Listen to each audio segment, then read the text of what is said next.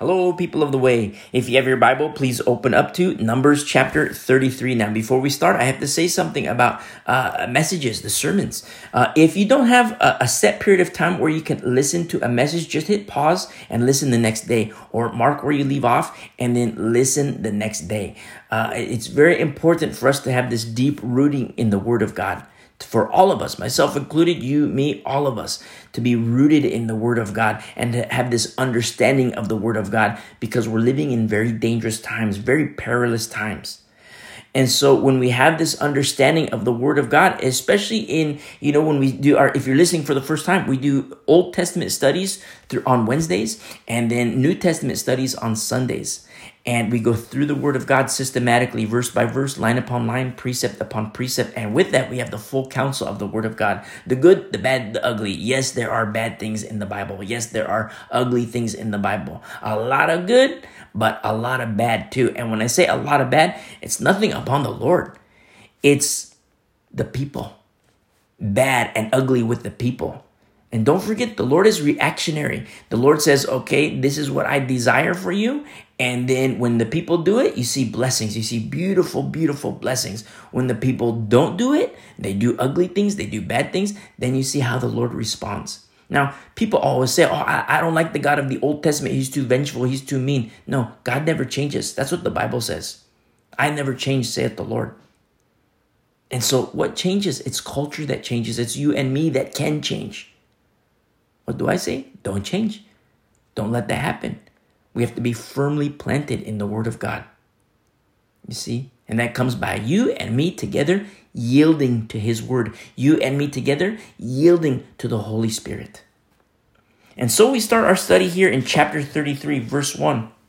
It says, These are the journeys of the children of Israel who went out of the land of Egypt by their armies under the hand of Moses and Aaron. Now, this is Completely true. Completely true. But it's deeper.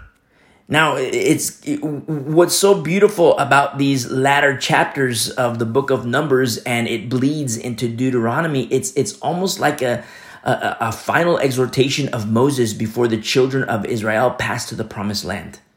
You know, the first generation it dies in the wilderness.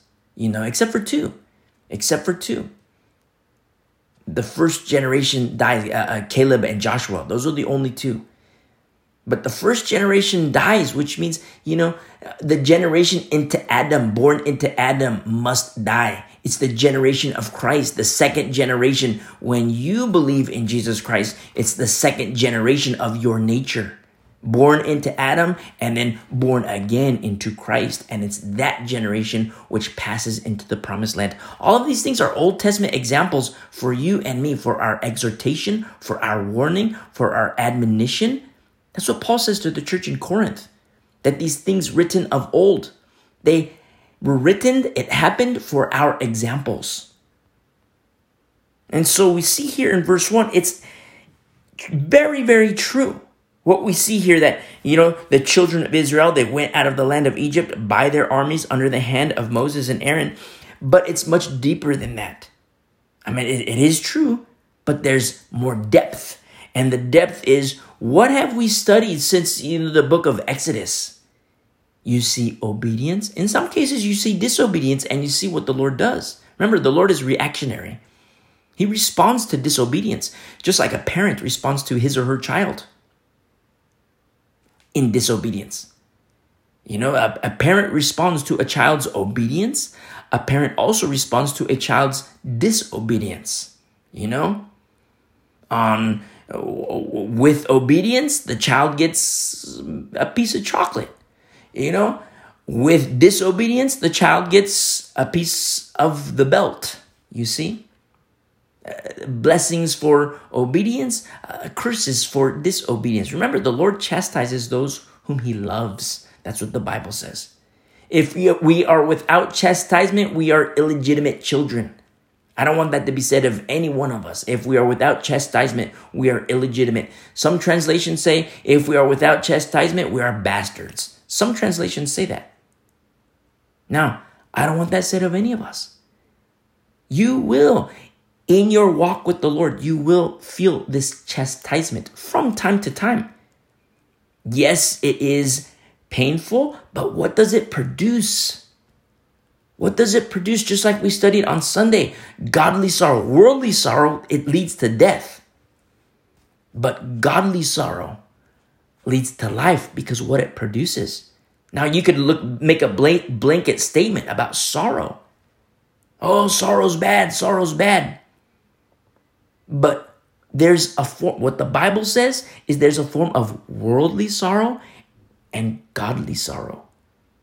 Now, what's the difference? Well, where does each path lead? I've tried them both.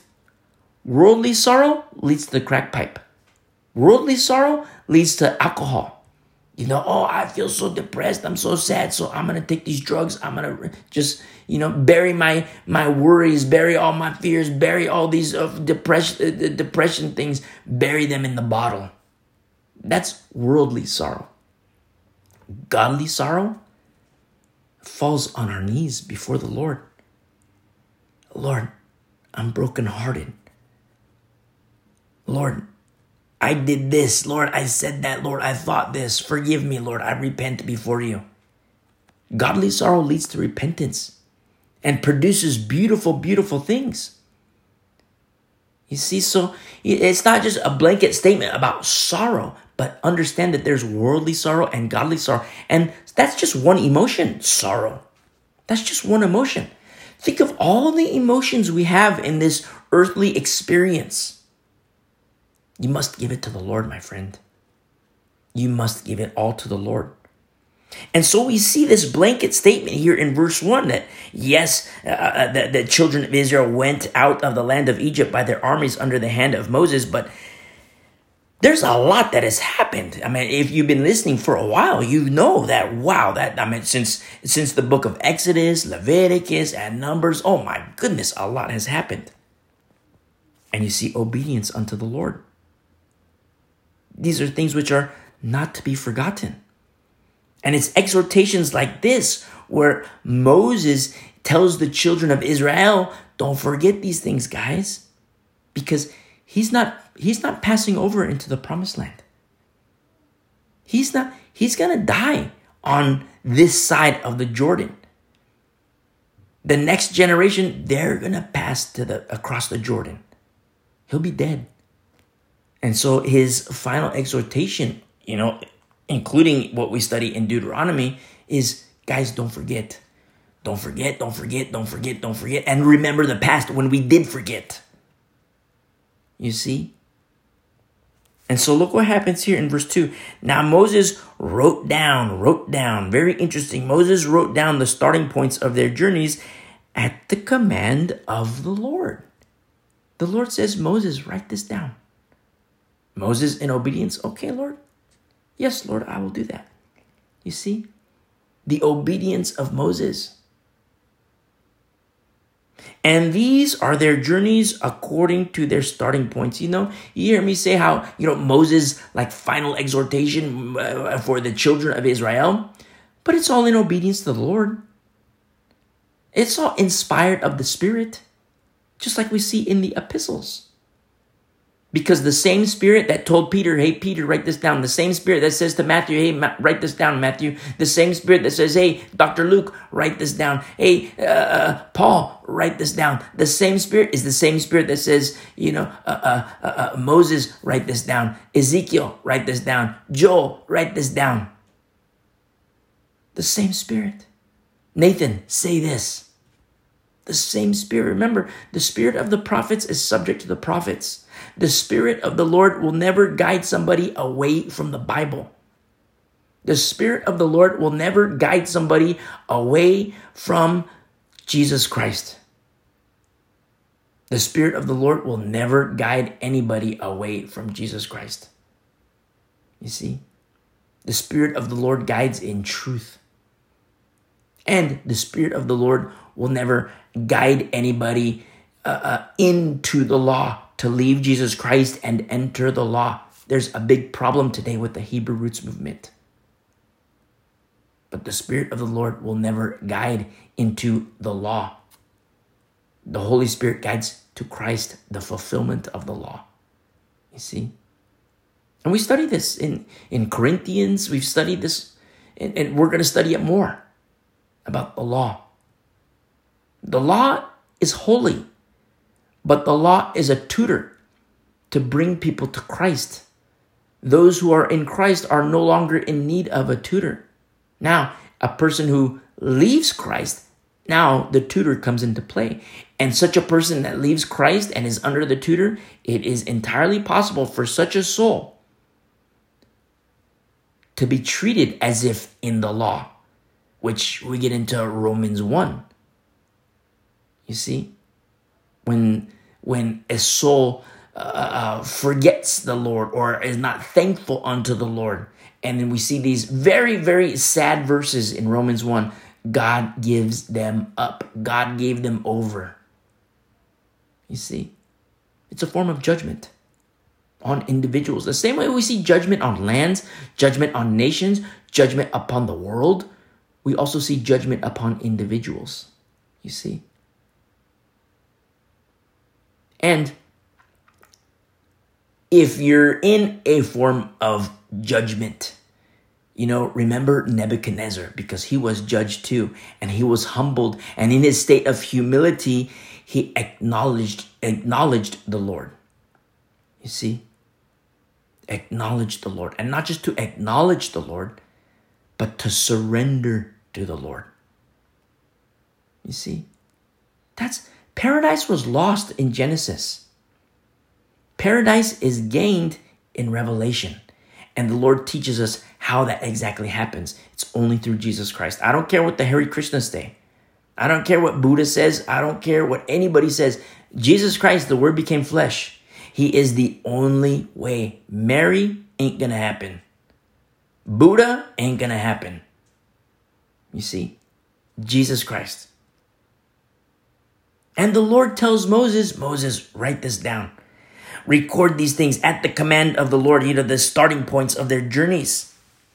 And the in verse 2, and these are the journeys according to their starting points. Now, we're going to reflect back on moments in time that we've already studied from, from Genesis. Like in verse 3 says they departed from Ramesses in the first month, or they departed from uh, uh, uh, Egypt. Ramesses is a, a region within Egypt proper, so to speak. But this is from our study from Exodus 12.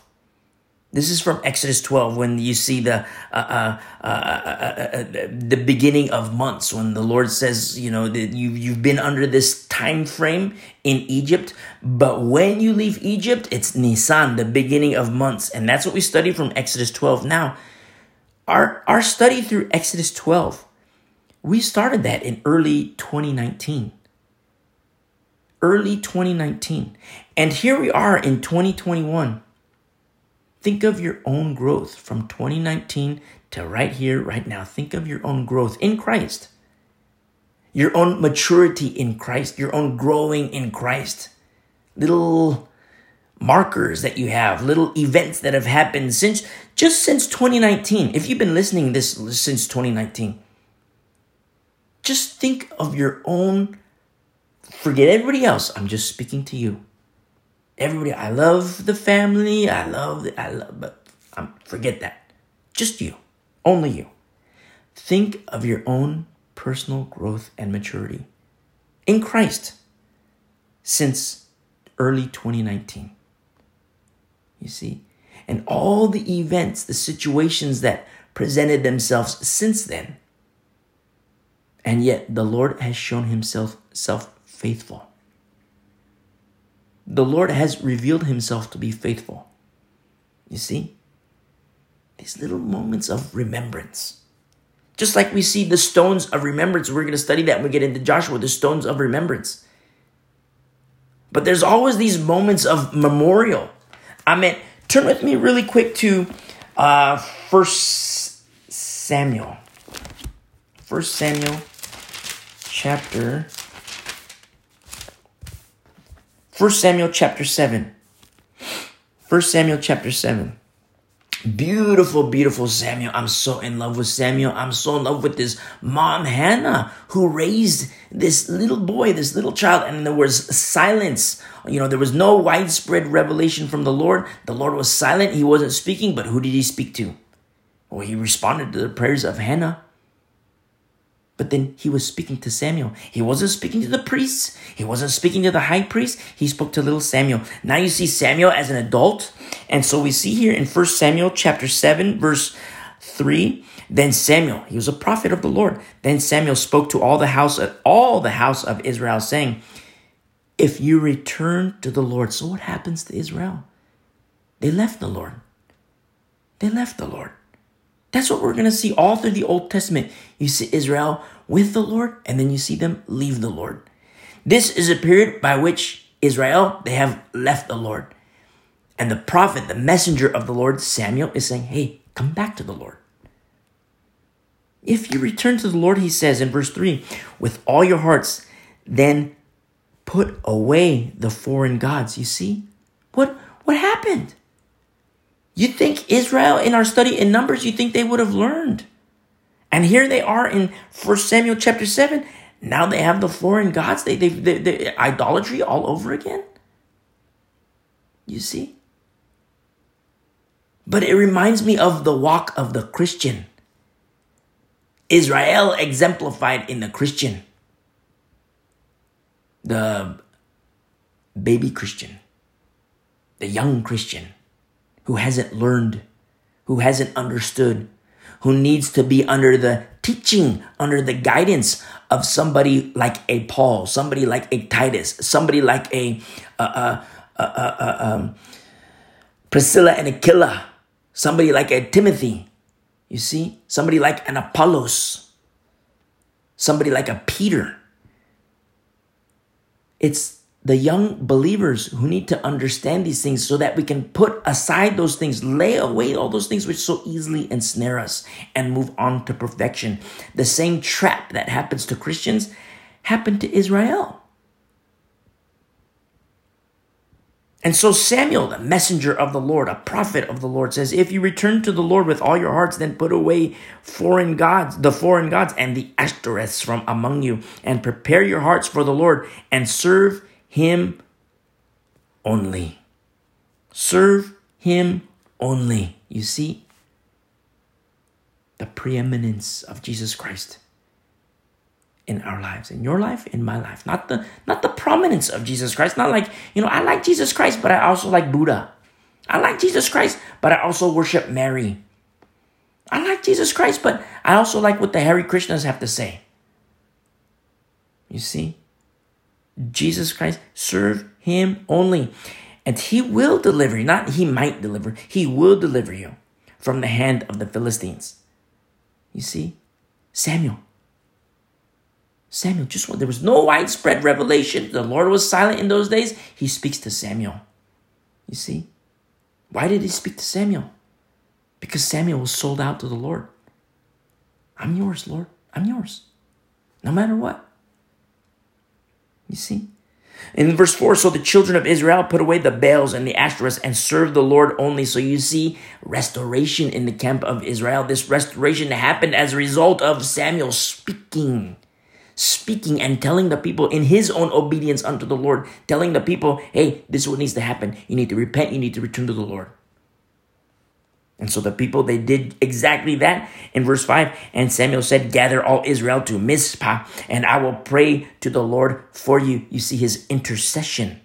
So they gathered together at Mizpah, drew, drew water, and poured it, poured it out before the Lord. And they fasted that day and said there, We have sinned against the Lord. You see, acknowledgement of their sin. We have sinned against the Lord, and Samuel judged, the children of Israel at Mizpah. You see, his correction. His correction in obedience to the Lord, when the Lord says, you know, Samuel, Samuel, my messenger, say this to the people. In obedience, he does exactly that. You see? And now he's in a judgment capacity.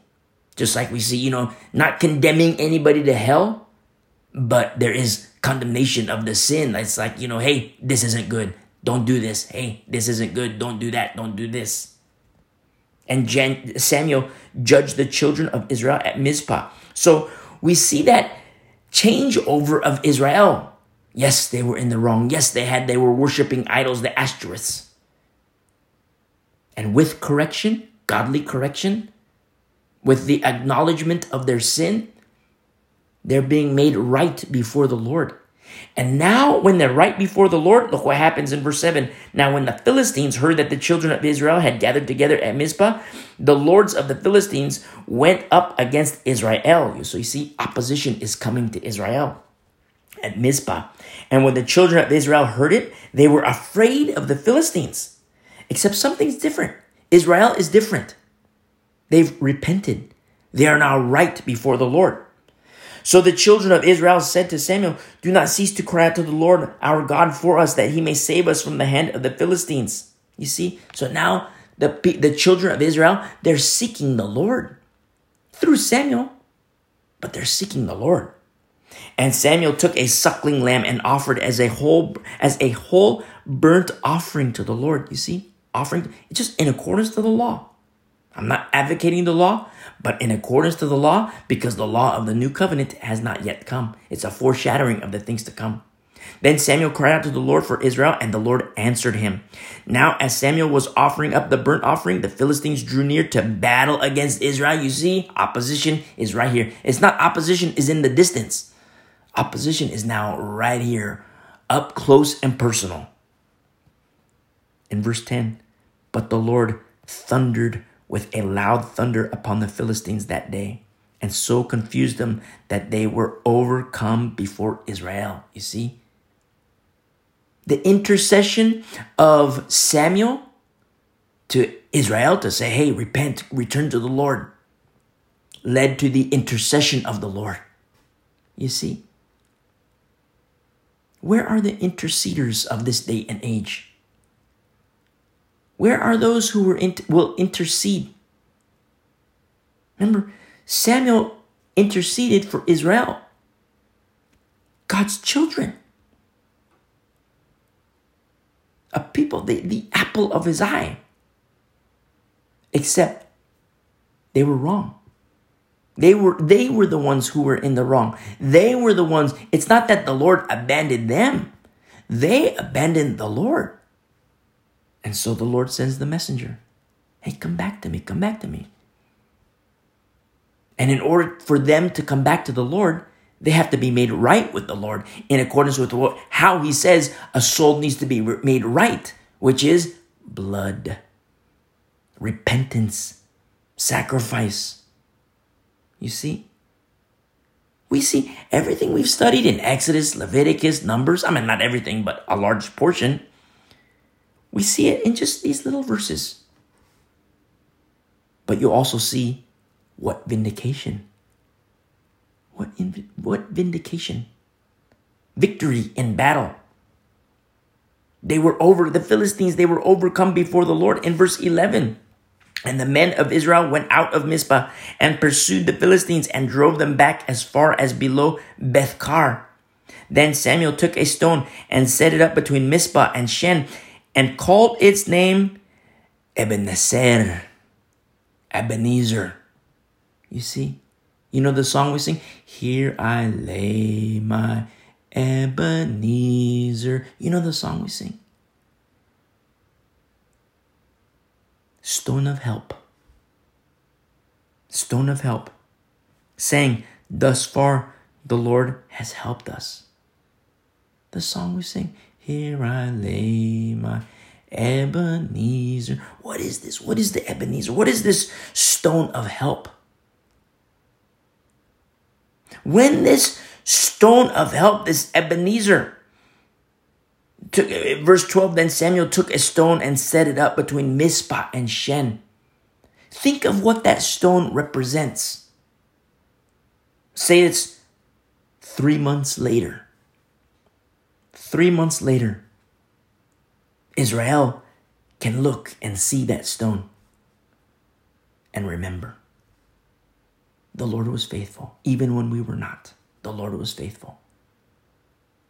They can remember how they were freaked out and the Philistines drew near to battle against Israel. And in verse 10, but the Lord thundered with a loud thunder. You see?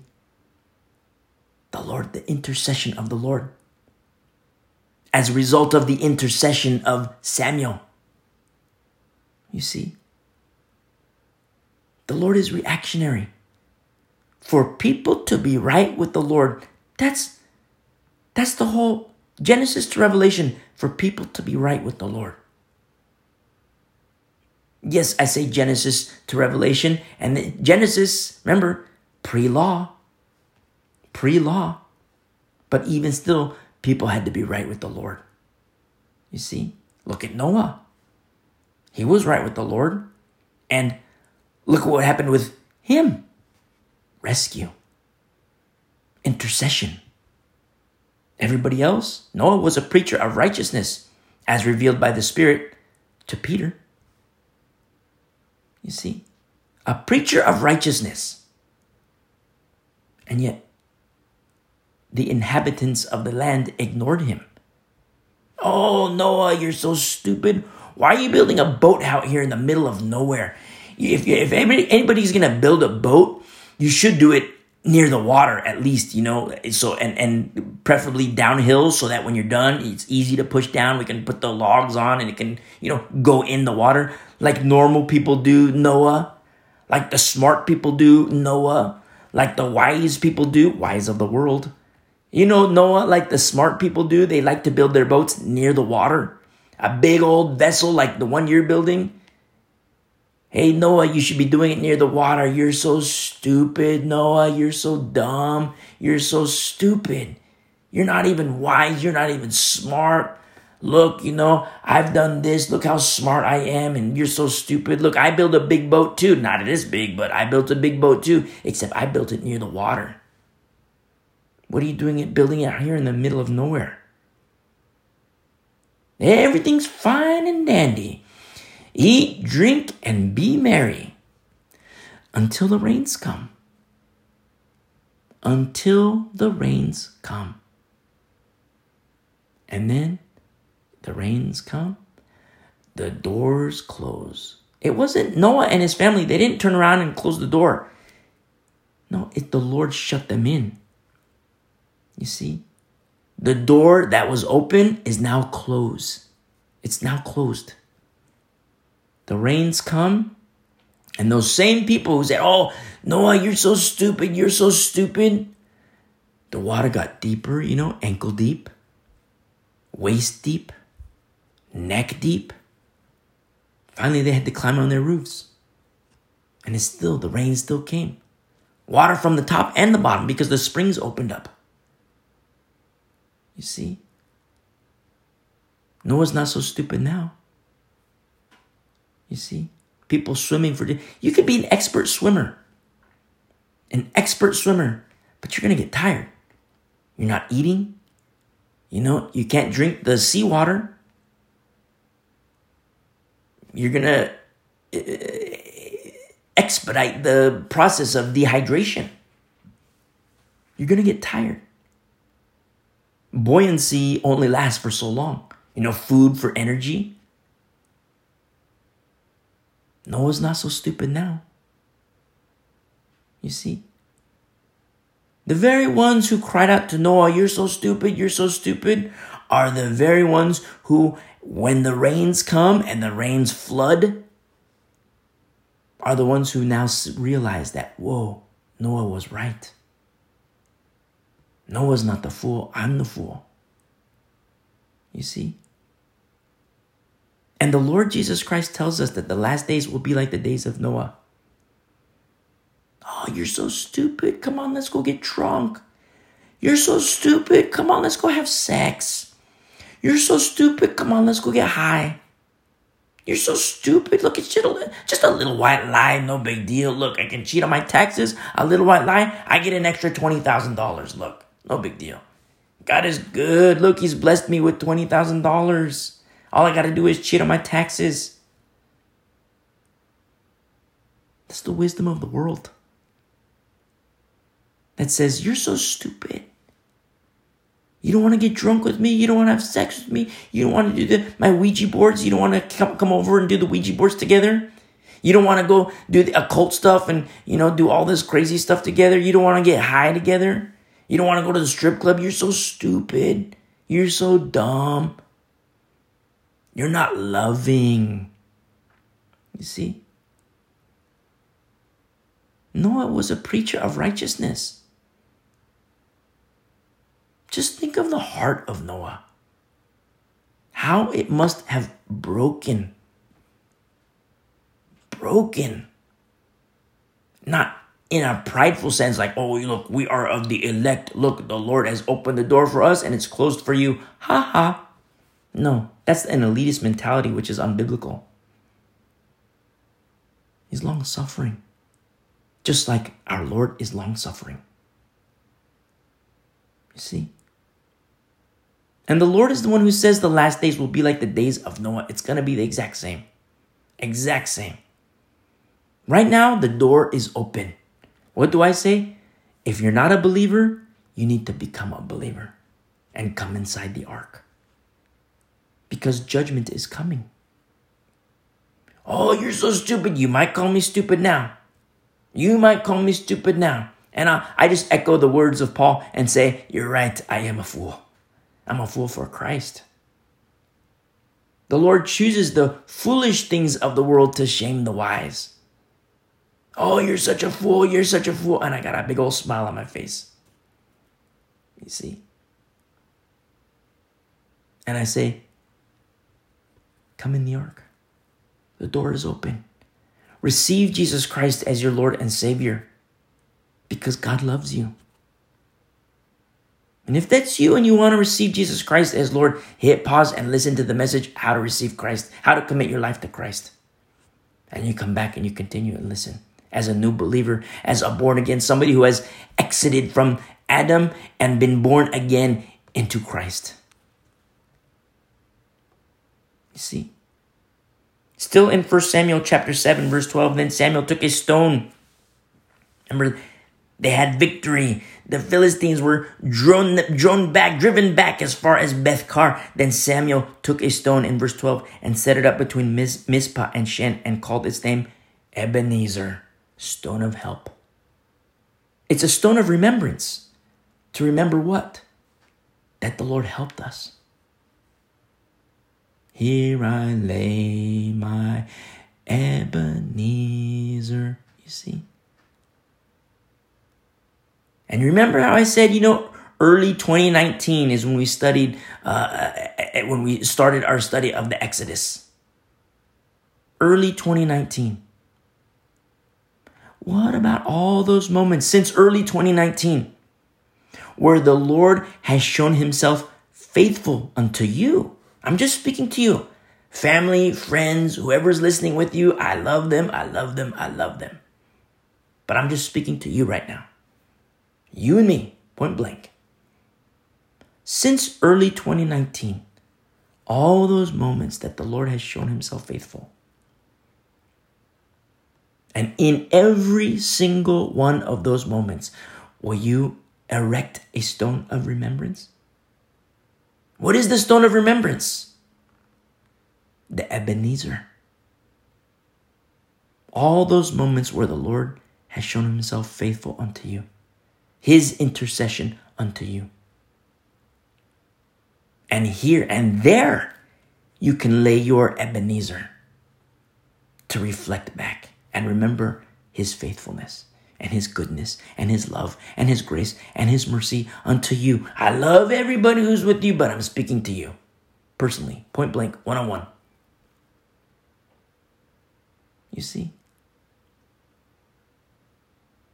Where is it that you lay your Ebenezer? A stone of remembrance, yes, but to remember his help. You see? And I love it. It's kind of scary, but I love it still. In verse 12, at the end, he says, and called its name Ebenezer, saying, Thus far the Lord has helped us. It's scary. I love it, but it's scary. Because he, he doesn't say, The Lord has helped us. He says, Thus far, the Lord has helped us. You see? And the scary part of that is the thus far. Because what does that say to Israel? Hey, Israel, since the Lord has shown himself faithful, you, Israel, we, Israel, we show ourselves to be faithful as well. It's not just laying a stone. People always say all the time, oh, stone of remembrance, stone of remembrance, stone of remembrance. People, all till they're blue in the face, oh yeah, stone of remembrance. Okay, praise the Lord, stone of remembrance. But let me ask you a question, brother. Let me ask you a question, sister. What's up with the crack pipe?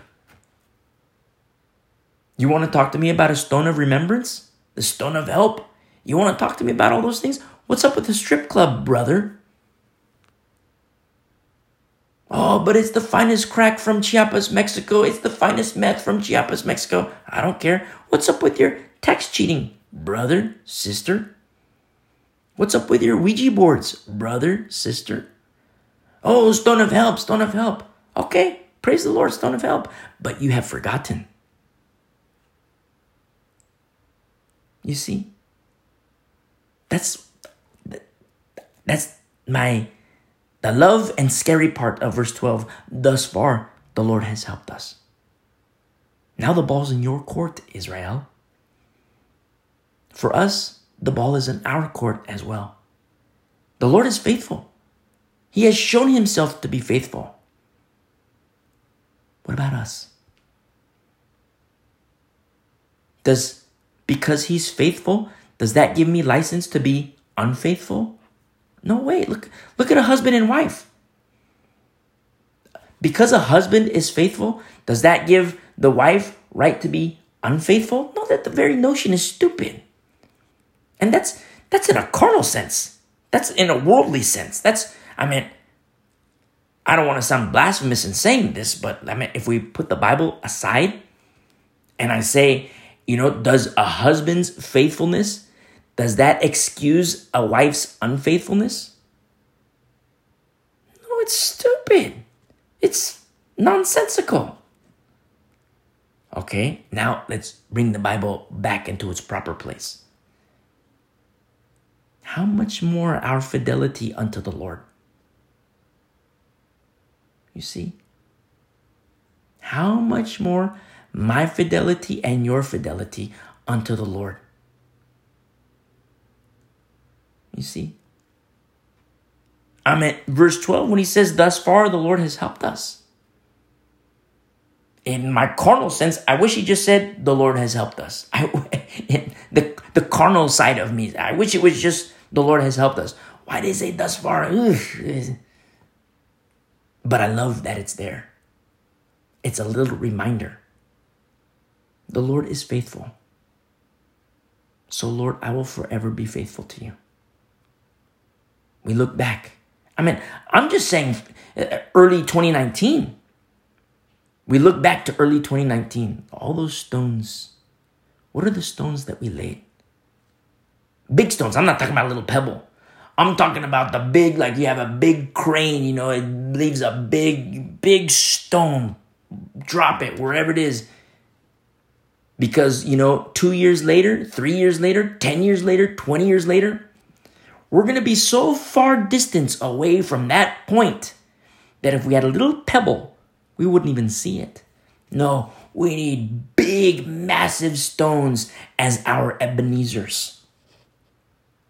So that when we're five years away, when we're 10 years away, when we're 20 years away, should the Lord tarry, we can look back and see, wow, I remember that stone from 10 years ago.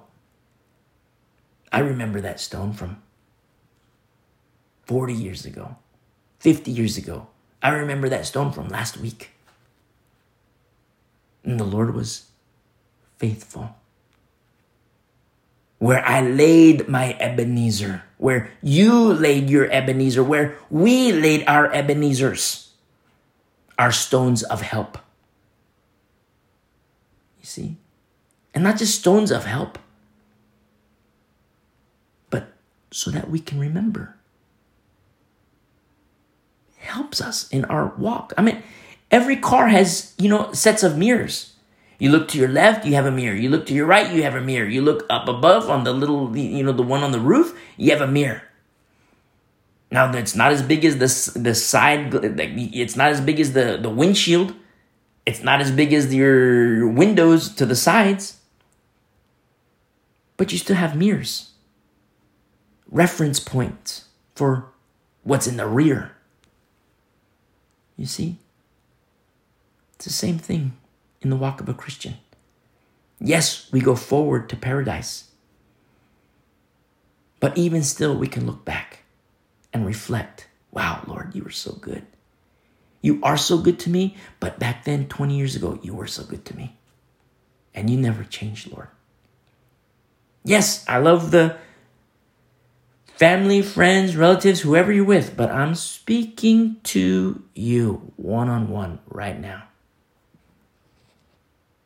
Lay your Ebenezer's. Drop those big fat stones. We'll do it together so that we can remember the faithfulness, the grace, the mercy, the love of our Father in heaven. Hallowed be his name. And we can worship him. And in our journey, yes, we're going to paradise. You abide in Christ? That's where we're going. We're going to paradise. But the trail behind us, it's not a path of destruction. I mean, you see, like the world, they have there's a path of destruction behind the carnal. I mean, you you see it. It's painful.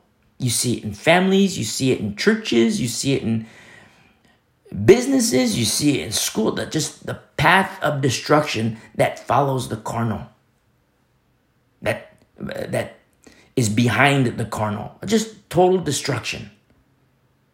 In a marriage, you just you see it. The proof is in the pudding. You see it in the fruit. Uh, it's nasty fruit. But for the righteous, you don't see that.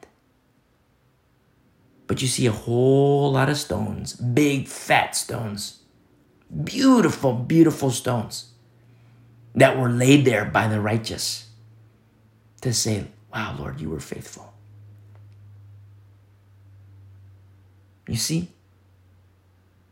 And remember that when we sing, when we worship, here I lay my Ebenezer. That's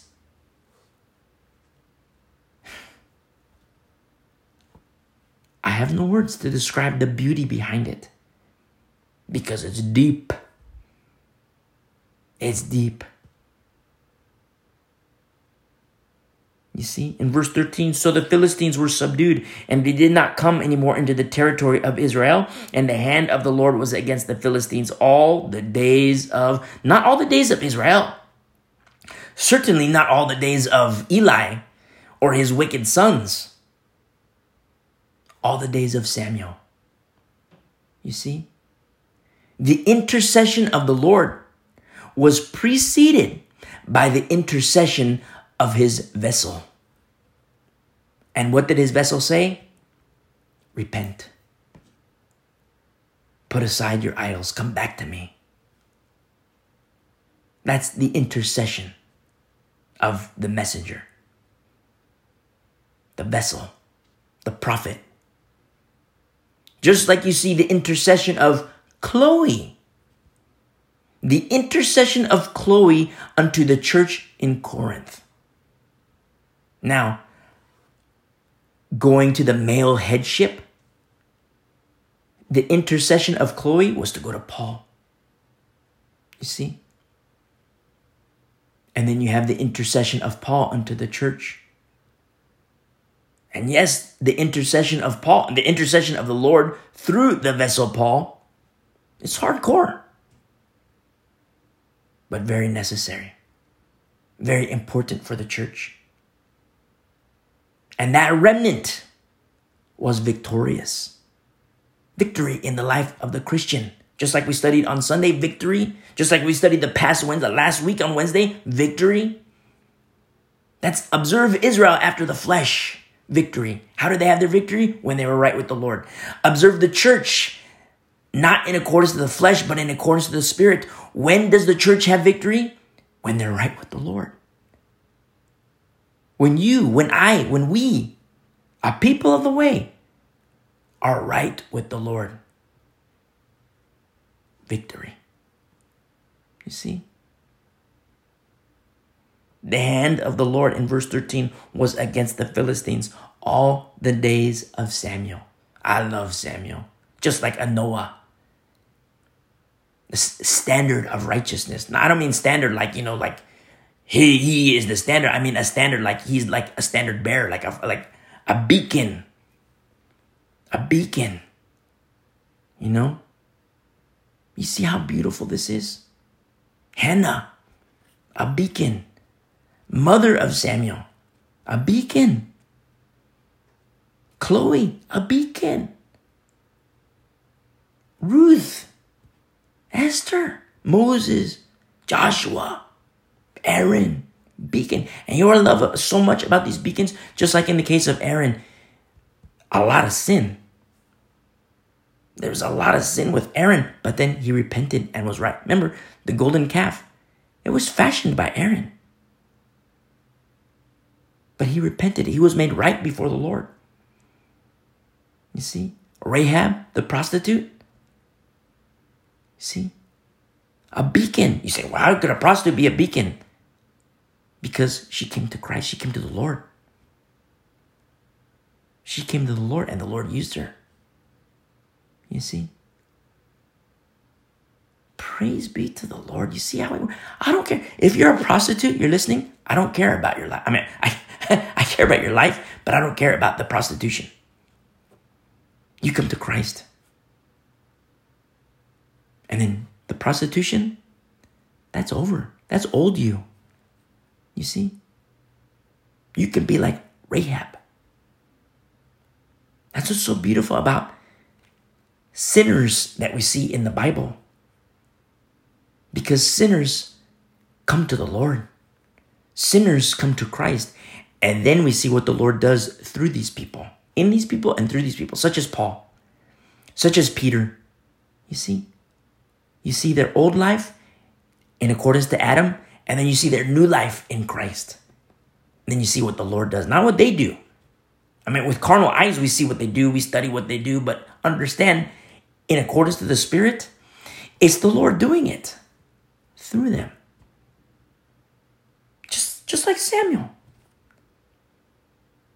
The hand of the Lord was against the Philistines all the days, not of Israel, not of Eli, the high priest, Kohanim, not of his sons, more priests.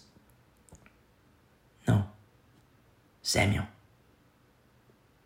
as a standard bearer of righteousness, a beacon of light, super duper lights, you see?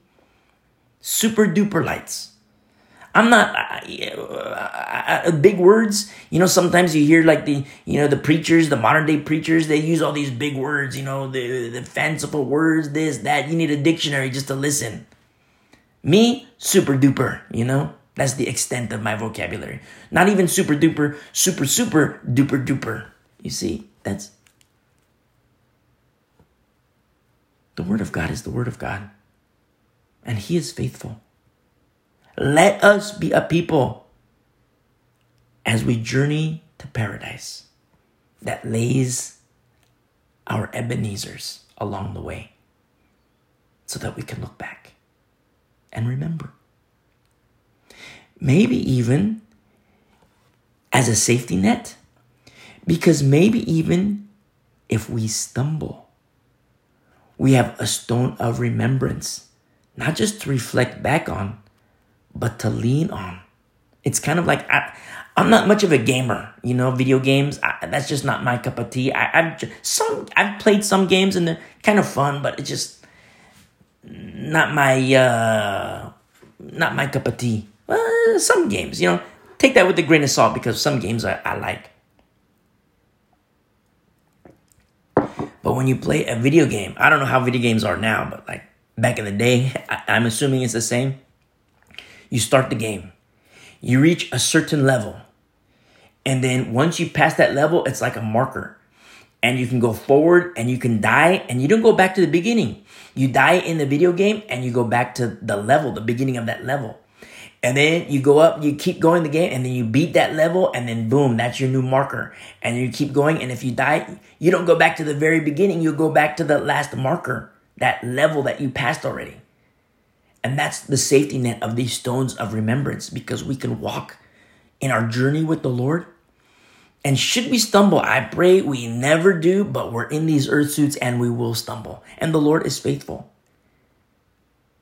These stones of remembrance are like a little preventer of those things, of, of a fall. Not to go all the way back to the beginning, but a little fall. Instead of falling, you know, a hundred feet, we fall maybe three feet because boom, a stone of remembrance was right there just three days ago boom, we fall back to that stone of remembrance and we remember, like, oh man, Lord, I blew it. Lord, forgive me. And then you go on.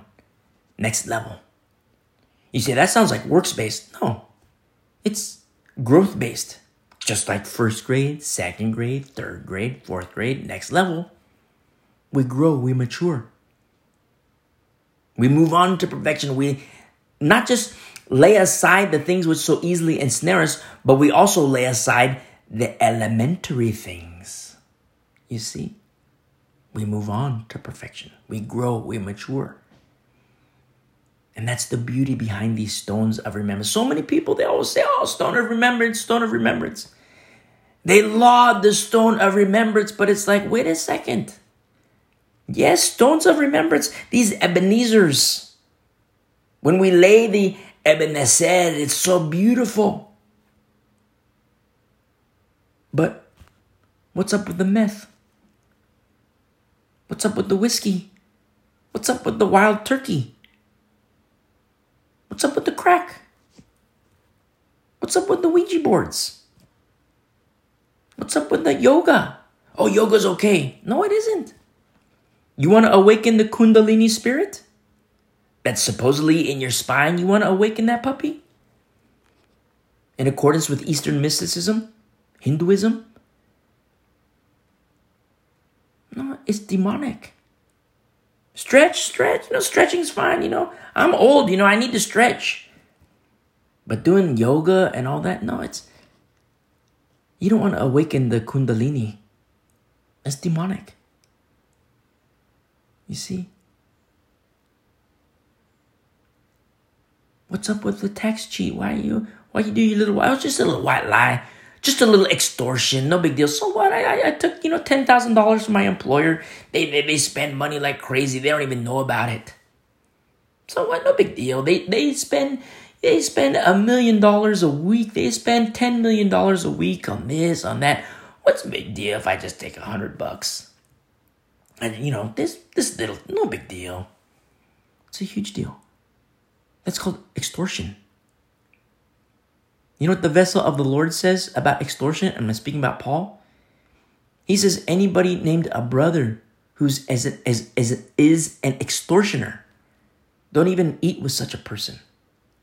You see? It's not good. The wisdom of the world might say it's fine. You know, you're to get away with it. It's no big deal. Yeah, you know, they spend tens and hundreds of thousands of dollars. And, you know, so what if you just 10 bucks here, 20 bucks there? No big deal. In the eyes of the Lord, it's a big deal. Because when that happens, if that happens, you're not right before the Lord. It's the carnal nature and you're not right before the Lord. And what happens in that carnal nature? The propensity of the carnal nature is like leaven, it's to grow and it festers. And it's going to get worse and worse and worse. Oh, yeah, I'm a Christian. Praise be to the Lord. Come on, let's go get drunk. Come on, let's go to the strip clubs. It's just a little sex. Come on. You see? And what happens when opposition, you don't have to go to opposition. What happens when opposition comes to you? Do you think you'll be victorious? Oh, the Lord will fight my battles. The Lord will fight my battles. Will He? He's faithful. Are we faithful? You see? Oh, you teach works based. That sounds like works based. No, it's obedience based. You obey the Lord. The people of the way obey the Lord. Obedience unto Him in accordance with His word, in accordance with His spirit. And I don't mean the way like, you know, uh, an official church. I'm talking about a people who abide in Christ and He in them. You see? Let us lay our Ebenezers, these stones of remembrance, to reflect on all those moments, these stones of help. Because when the Lord shows Himself faithful, when He helps us, and these Ebenezers, they also help us. These stones of help. Now, let us go back to Numbers. Numbers 33. So you have these moments of memory here in verse 3. Numbers 33. verse 3. I don't mean the, the reason why I laugh is because, you know, I always start a study, I'm thinking, okay, just 30 minutes. The 30 minutes and, you know, tops 40 minutes. But here we are you know, as the Spirit leads. And if you know, if we remember, if we have these sermons where it's like you can't listen for too long, just hit pause. Just hit pause and listen later on tonight, later on the next morning, later on, whenever you have time. Listen, but make sure that you're listening. Make sure that you're listening because faith comes by hearing and hearing by the Word of God. What do we study? The Word of God. And His Word will not return to Him void. You see? That's you. You and your relationship with the Lord. That's us. Growing, maturing, feeding upon the Word of God together, feeding upon the Word of God. A nice, holy diet for beautiful, holy people. You see? in verse 3 remember the lord told him in, in, in, verse 2 at the command of the lord when he says write this write this down wrote down the starting points of their journeys. In verse 3 they departed from ramesses in the first month. This is when they leave egypt on the 15th day in the first month of, on the day of the passover the children of israel went out with boldness in the sight of all the egyptians. For the egyptians were bearing all their firstborn. Remember the plagues? And that final plague was the uh, uh, uh, uh, death of the firstborn.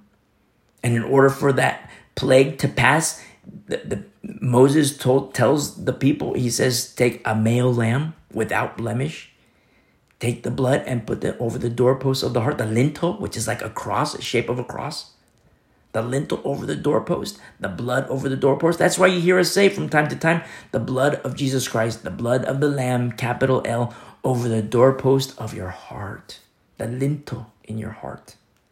You see? In verse 4, for the Egyptians were bearing all their firstborn, whom the Lord had killed among them. Also, on their gods, the Lord had executed judgments. You see, just like Korah, just like what happened with Korah.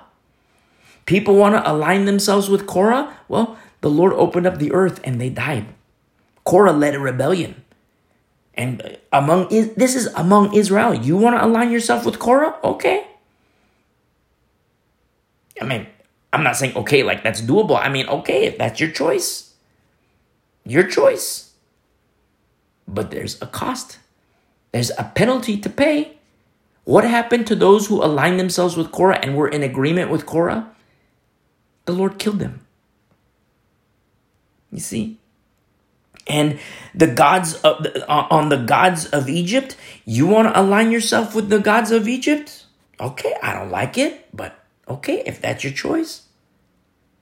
I tell you, come to the Lord, come to the Lord, come to the Lord, obey the Lord, obey the Lord, come to Christ, come to Christ. But you want to align yourself, you want to be in agreement with Buddha?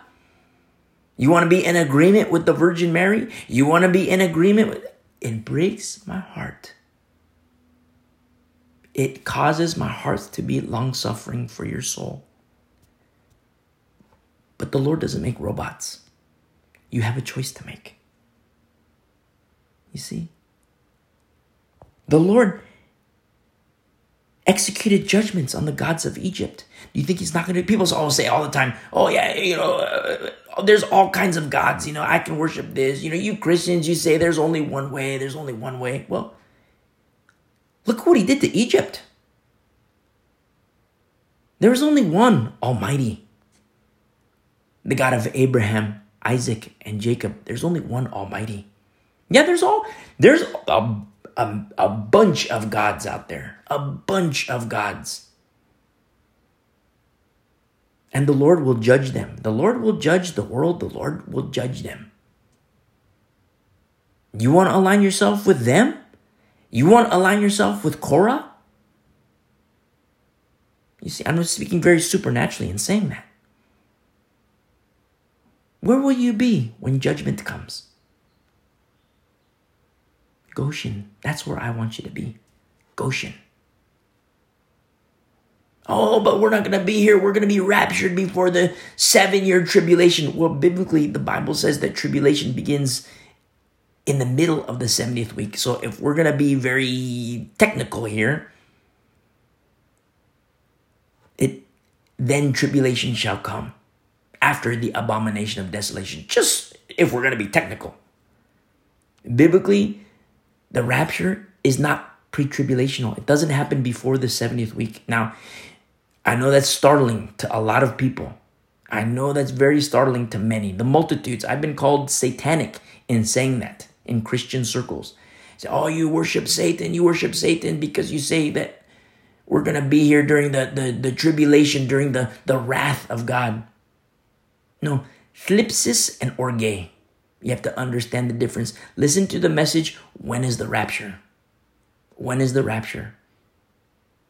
Because we go through systematically, look at verse upon verse upon verse. We look at a whole bunch of different verses to help you understand about the rapture. You see? But in the Bible, the Old Testament, there were plagues and then more plagues plague after plague after plague after plague after plague, and then boom, Exodus, the rescue. It's not, it's an old model. Plague, plague, plague, plague, plague, rapture. You see? Exodus. It's not a new, it's nothing new. Now, I know, you know, if you're pre tribulation rapture, I love you. I don't want to confront these notions of that might cause you to stumble. But these notions, they need to be called into question and measured with what the Bible says. Because these days are very, very, very evil. And it is prophesied that there will be a great falling away. A great fall. The falling away has started. But the Bible says that there will be a great falling away. The falling away happens first. The revealing of the Antichrist happens first before the rapture of the church. Second Thessalonians chapter 2. Very interesting how we see this is alignment to Korah comes at a heavy price. Alignment to Buddha. Alignment to Korah will cost you your life. Alignment to Buddha will cost you your life. Alignment to Mary will cost you your life, your soul. But alignment to Christ, that's safety. You abiding in Him and Him abiding in you. That's safety. And all these, when the Lord says, Moses, write this down.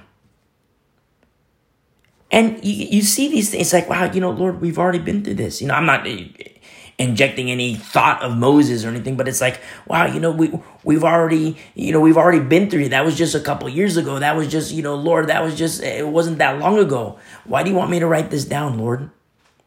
Well, it's not just for this generation, because this generation, you will see sin enters the camp yet again. And you're going to see how these stones of remembrance they serve as an aid to Israel. Just like our Ebenezer's and stones of remembrance serve as aid to you and to me in our journey with the Lord together. In verse 5, then the children of Israel moved, this is in Hebrews, to begin their journey or to begin to, to be on a journey. The children of Israel moved from Ramesses. This is the exodus from Egypt and camped at Sukkot. Sukkot. It's just like beginning a walk with Jesus. You have an exodus from Egypt or an exodus from bondage. And once that happens, there's a lot of learning that has to happen. Just like Israel, remember, they're learning along the way. The, the wilderness experience, they're learning along the way. Much learning happens. It's not just like, you know, you're born again into Christ and then boom, you know, you're you're you're all set to go. No, we're born again into Christ, but understand that once that once that happens, as beautiful as it is, growth still needs to happen. We know we've studied the danger behind arrested development. It's very dangerous in the life of a believer, in the life of a Christian. Very dangerous when there's arrested development. And it comes at a very heavy cost, just like we studied in Corinth. You see? In verse 6, they departed from Sukkot and camped at Etham, which is on the edge of the wilderness, they moved from Etham and turned back to uh, uh, uh, uh Pihahiroth, which is east of Bel Zephon, and they camped near Migdol. They departed from before Hiroth and passed through the midst of the sea into the wilderness. Now, this is during their exodus from Egypt, and we study this where you have the exodus that they leave Egypt proper or they leave Ramses and then they journey for a little bit and then what happens? They hit the ocean. They hit the sea. Oh what do we do? What do we do? They were mad at moses. Moses you let us out here just so we could die? They're on their journey. They leave egypt. Wow we're free. We're no longer under bondage. They're walking in the wilderness following moses who's following the lord just like Paul says, follow me as I follow Christ. Just as uh, uh, uh Moses is a, a standard bearer. Just as Paul was a standard bearer. Just as Samuel was a standard bearer. All these standard bearers, these vessels of the Lord. A beacon of light to say, look, this is Goshen, this is Goshen. And these beacons of light, biblically, they don't want glory for themselves. They want all glory for the Lord. And the people following Moses through the wilderness. Moses, why did you bring us here? Look, the Egyptians are behind us. So we look behind us and we see the Egyptians. We look in front of us and we see the ocean. Oh, Moses, what did you do? You led us here to be killed. You see, we got a problem here. What do we do? We look behind us and we see death. We look in front of us and we see it's impassable. Well, nothing is impossible for the Lord. Nothing is impassable for the Lord. Turn with me to Exodus 14 really quick. Exodus 14, Exodus 14.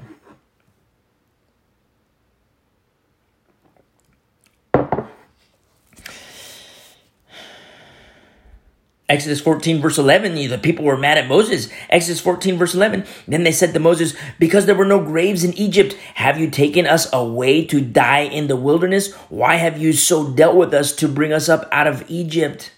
You see? Is this not the word that we told you in Egypt saying, let us alone that we may serve the Egyptians? That's what Israel is saying. It is better, Moses, if you left us, left us alone so that we can serve Egypt so that we can be in bondage and serve Egypt. Do you realize what they're asking here? Moses, it would have been better if you said nothing. You shouldn't have said anything. You should have just kept your mouth shut. You shouldn't have said anything. We would have been fine and dandy in bondage. But remember, Moses wanted that too. Moses wanted that too. Like, Lord, I can't do this. Lord, I, am slow at speech. I stutter. I, slow, I can't. I can't do this. And the Lord gave him Aaron, a helper. And Moses himself learned obedience. If Moses followed the suggestion of the people, he would have been disobedient to the Lord because the Lord says, Moses, speak. And don't just speak, Moses, you speak the words that I give you. I am speaking through you, Moses. And the people, you brought us here to die. You brought us here to die. In verse 13, Moses said to the people, Do not be afraid. Stand still and see the salvation of the Lord, which he will accomplish for you today. For the Egyptians whom you see today, you shall see them, you shall see again no more forever. The Lord will fight for you, and you shall hold your peace. In verse 15, and the Lord said to Moses, Why do you cry to me? Why do you cry to me? You see? Moses, why, why are you even asking Moses? Why do you cry to me? Why are you even asking Moses? Tell the children of Israel to go forward. Do you see how hard? Now, carnally speaking, I'm not, I don't mean to sound blasphemous in saying this. Carnally speaking and carnally thinking, logistically thinking, that's stupid. No disrespect to the Lord. Carnally, emphasis on carnally, I speak as a fool. How logical is it when you're at the ocean to say, go forward? You see? But let us put aside logic. Let us dethrone logic. Let us dethrone intellect. Not that logic and intellect are bad, but let us dethrone them. Let us use our spiritual eyes, eyes of the Spirit, so that we can see. Tell the children of Israel to go forward. Okay, Lord. As you command, Lord. You see? Carnally speaking, so but there's ocean there. What, what are you talking about? You're gonna what? There's ocean there. It is impassable. But what is impassable with the Lord? What is impossible with the Lord? You see? Now let's go back to Numbers 33. In verse 8, it just captures this in one little verse. They departed from before Hahiroth and passed through the midst of the sea and into the wilderness. It's like, it doesn't even mention what the Lord did. I mean, the Lord did it, we know because we looked at it now, but you know what this requires? A stone of remembrance, an Ebenezer, a stone of help. When the Lord showed himself faithful. And it's a help. Here we are in Numbers 33, so far distance away from Exodus 14. Here we are, many moons later, in the camp of Israel. And yet the Lord tells Moses, Moses, Write this down. This needs to be recorded, Moses. For your, your generation and for the generation, the generation, the second generation, the generation that Joshua leads, and the generation of Samuel. You don't know Samuel, Moses, but I know Samuel. I know Samuel. And I know that he's going to be a man after my own heart. And I know you don't know him yet, Moses. You're going to die and you don't know him yet. And don't forget, Moses was at the transfiguration. So we say Moses died, but his earth suit died. And Moses, you don't know Samuel yet. You don't know Hannah yet. She's such a beautiful woman. You don't know her yet. But she's going to be a vessel. You see? How beautiful this is. When Israel comes to the ocean, comes to the sea, they look in the back, they look behind them, and they see their captors, their oppressors. They look in front of them and they see the ocean. And the Lord says to Moses, Moses, why do you cry to me? Why, why are you even asking, Moses? I told you to, I brought you here, Moses. I told you to turn left when you turn left. I told you to turn right when you turn. And you're obedient, Moses. You did this. We had some issues before, but praise the Lord, you had Zipporah. when the Lord wanted to kill Moses? You see? All these things happen for such a time as this, Moses. After all the plagues that you just witnessed, all the plagues that you just witnessed, and here you are at the ocean. Are you going to be disobedient? Am I not the Lord, Moses? Is anything impossible for me, Moses? After all I've shown you, why do you cry to me, Moses? I've told you to go forward. Now, if Moses were logical, if he were intellectual, there'd be a disconnect. Because faith, you must kick in your gears of faith. What is the, what is the ocean to the Lord? What is the problem to the Lord? You see, nothing is impassable for him, nothing is impossible for him. The question is, are we with him? Oh, but the Bible says He's with us. God is with us. God is with us. The Bible says this. Okay, okay. Praise the Lord. That is a promise of the Lord that God is with you. So let me ask you a question. What's up with the crack? What's up with the meth? What's up with the sex? What's up with the drugs? What's up with the alcohol? What's up with the Ouija boards? What's up with the occult? What's up with the demonic? Why are you going grave soaking? What's up with the grave soaking? What's up with these false doctrines of men? You tell me God is with you. Are you with Him? You see?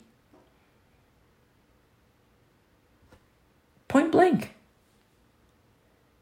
We have to measure these things. Oh, you're works based, you're teaching works based salvation. It's not works based. Because Brother James says faith without works is dead. It's not works like, you know, go knock on doors and, you know, oh, you got to be a Christian. It's not works like that. Because the example that James, Brother James gives, inspired of the Spirit, points to Abraham and Isaac. And when you read the account of Abraham and Isaac, you know what you see? Obedience unto everything that the Lord is saying. Abraham, I want you to do this. Okay, Lord. Okay, now Abraham, do this. Okay, Lord. Okay, now Abraham, do this. Okay, Lord. Okay, Abraham, do this. Okay, Lord. Okay, Abraham, stop, stop, stop, stop. Don't do it, don't do it. Okay, Lord. The Lord will provide for himself a sacrifice, an offering. You see? Obedience. People say, oh, that's works-based, that's works-based. No. It's obedience based. You're you're such a legalist. You're such a legalist. What's legalistic about it? I don't want to do crack. What's legalist about that? I don't want to do meth. I don't want to do, you know, you want me to go do meth with you? That's not happening. Oh, that's works-based. What's works-based about it? Seems like obedience to me. You want to go to the strip club? I'm not going with you. Oh, you're such a legalist. What's legalist? Where's the legalism? Show me. How is that legalist? You don't want to get drunk with me anymore. You're such a legalist. Where? Show me. You see? You want to help me to go to the strip club? You want to help me to do the drugs? You want to help me to do the alcohol? No. Let me help you. You hold my hand. Let me show you the way. I'm not going to hold your hand and we're not going to go do that stuff. You hold my hand. You see? Let us be a people that abides in Christ. And yes, as we traverse our way through the wilderness in this life, in these earth suits, together, koinonia, ecclesia, and we'll lay these big fat Ebenezers, these big stones of remembrance. We can look back it will help us remember the fidelity and faithfulness of the Lord. And should we stumble, the stones of remembrance will be right there. We don't have to go all the way back to the beginning. We'll just stumble back a little bit. One step, two steps, a little bit back. But boom, we hit the stone of remembrance and we reflect back and be like, wow, the Lord was faithful and we weren't. And we repent right there and we move on. We lay a stone of remembrance right there. Some stones are going to be like miles apart. Some stones might be five feet apart. Some stones might be even pressed together. You hear me say all the time how, like, you know, not to uh, cheapen this aspect, but you look at like stock values. You know, S and P 500 from you know uh, 2000 to today, and you see upward, but then you zoom in and you see little zigzags up and down, up and down, up and down. You see falls, you see dips, you see peaks, you see it all. But on the grand scheme of things, the slope is up. That's just an example of what I'm talking about, and that's the life of a Christian. The slope is up. But in the micro, in the macro, the slope is up. In the micro, you're gonna see the zigzags. Little little fall here, little stumble here, and then boom, a shot right up. Growth. A little stumble here, but then growth. Just like a child. A child can't carry a glass of water when they're one years old. But, you know, the child is gonna grow, mature, stabilize, learn stability, balance. And the child is gonna carry a glass of water, but man, that thing is awfully shaky because they're still learning, and the child might even spill water. But the child learns. Then you see, like an adult, you know, they can carry water like anywhere because they're not, they've learned that, they've stabilized, they've matured, they've grown. Same thing in the faith. Same thing. It's not works based, it's growth based, it's obedience based.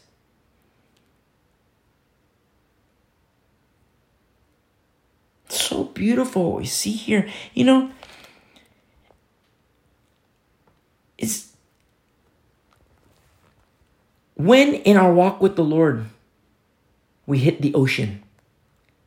Maybe you're in a place right now where behind you is Egypt, the Egyptians. Now, if you're Egyptian listening, I love you. I'm speaking metaphorically. But maybe behind you in Christ, I'm speaking supernaturally. Behind you are the Egyptians coming to kill you. Metaphorically, your oppressors. In front of you is the sea. What is impossible with the Lord? What is impossible with the Lord? What is impassable with the Lord? I'll give you the answer nothing. Nothing. If God is for you, who can be against you? Oh, but God is for me, God is for me, God is for me. Okay. And I don't mean to sound harsh in saying this. But you hear me say, What's up with the crack? What's up with the meth? What's up with the sex? What's up with the drugs? What's up with the alcohol? You hear me say these things. Is that you? What's up? Is it something which so easily ensnares you? What's up with the pornography? Oh, it's just man. Men will be man. Men will be man. Well, let me tell you something. In Christ, there's no male or female. In Christ. So if men will be men, what does that say about you in Christ?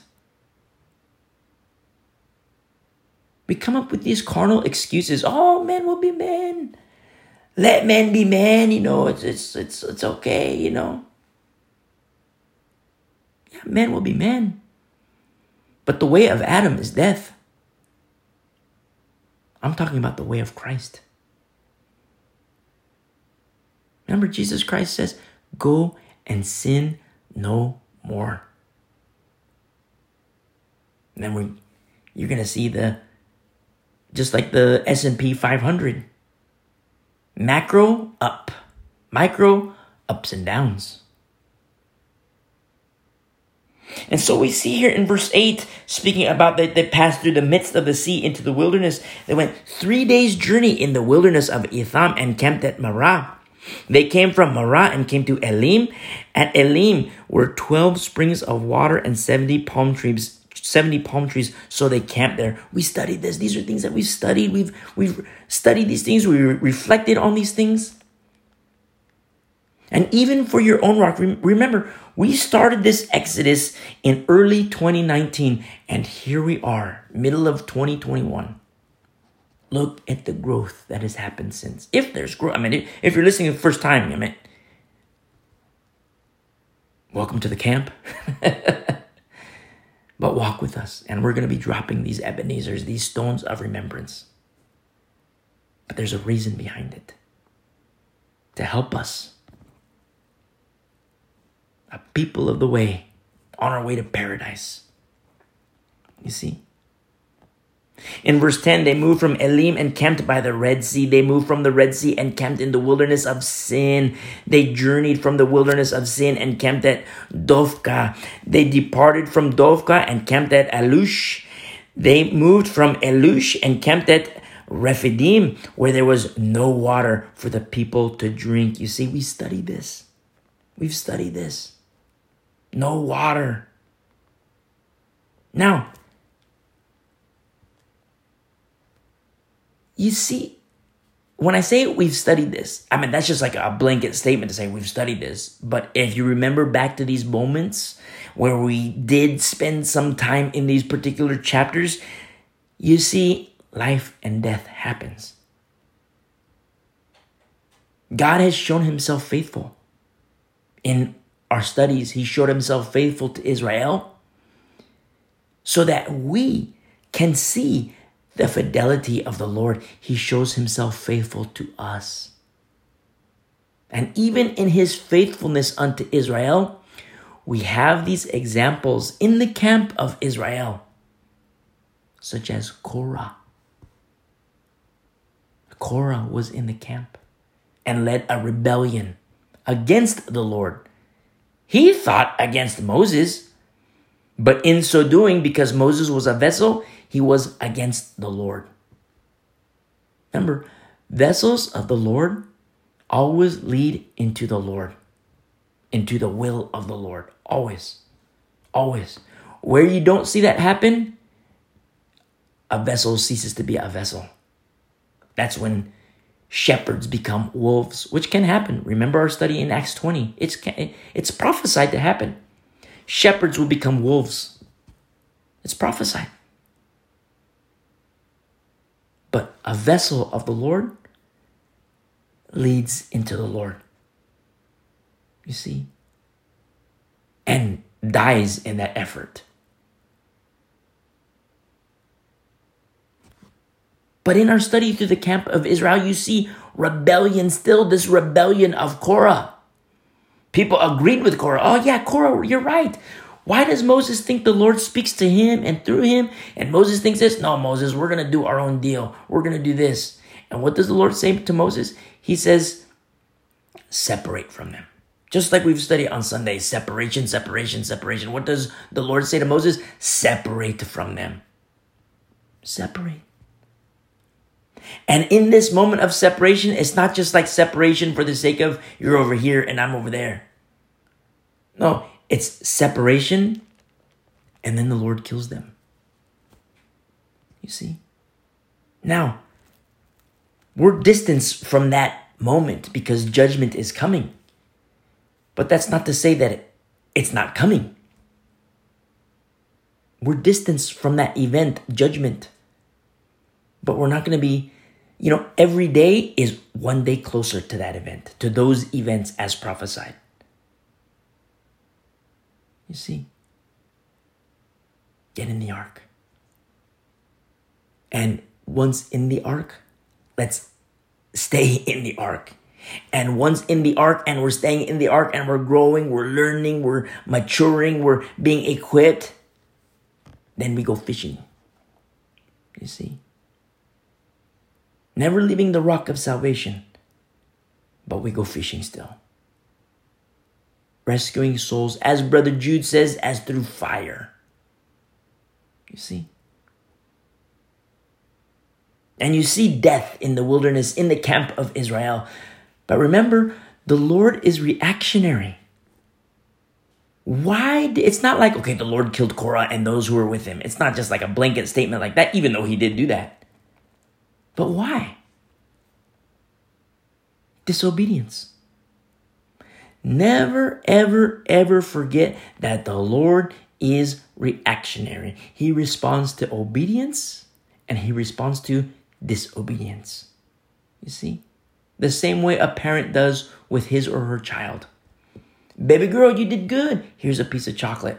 Baby girl, you did bad. Bring me my belt. You see?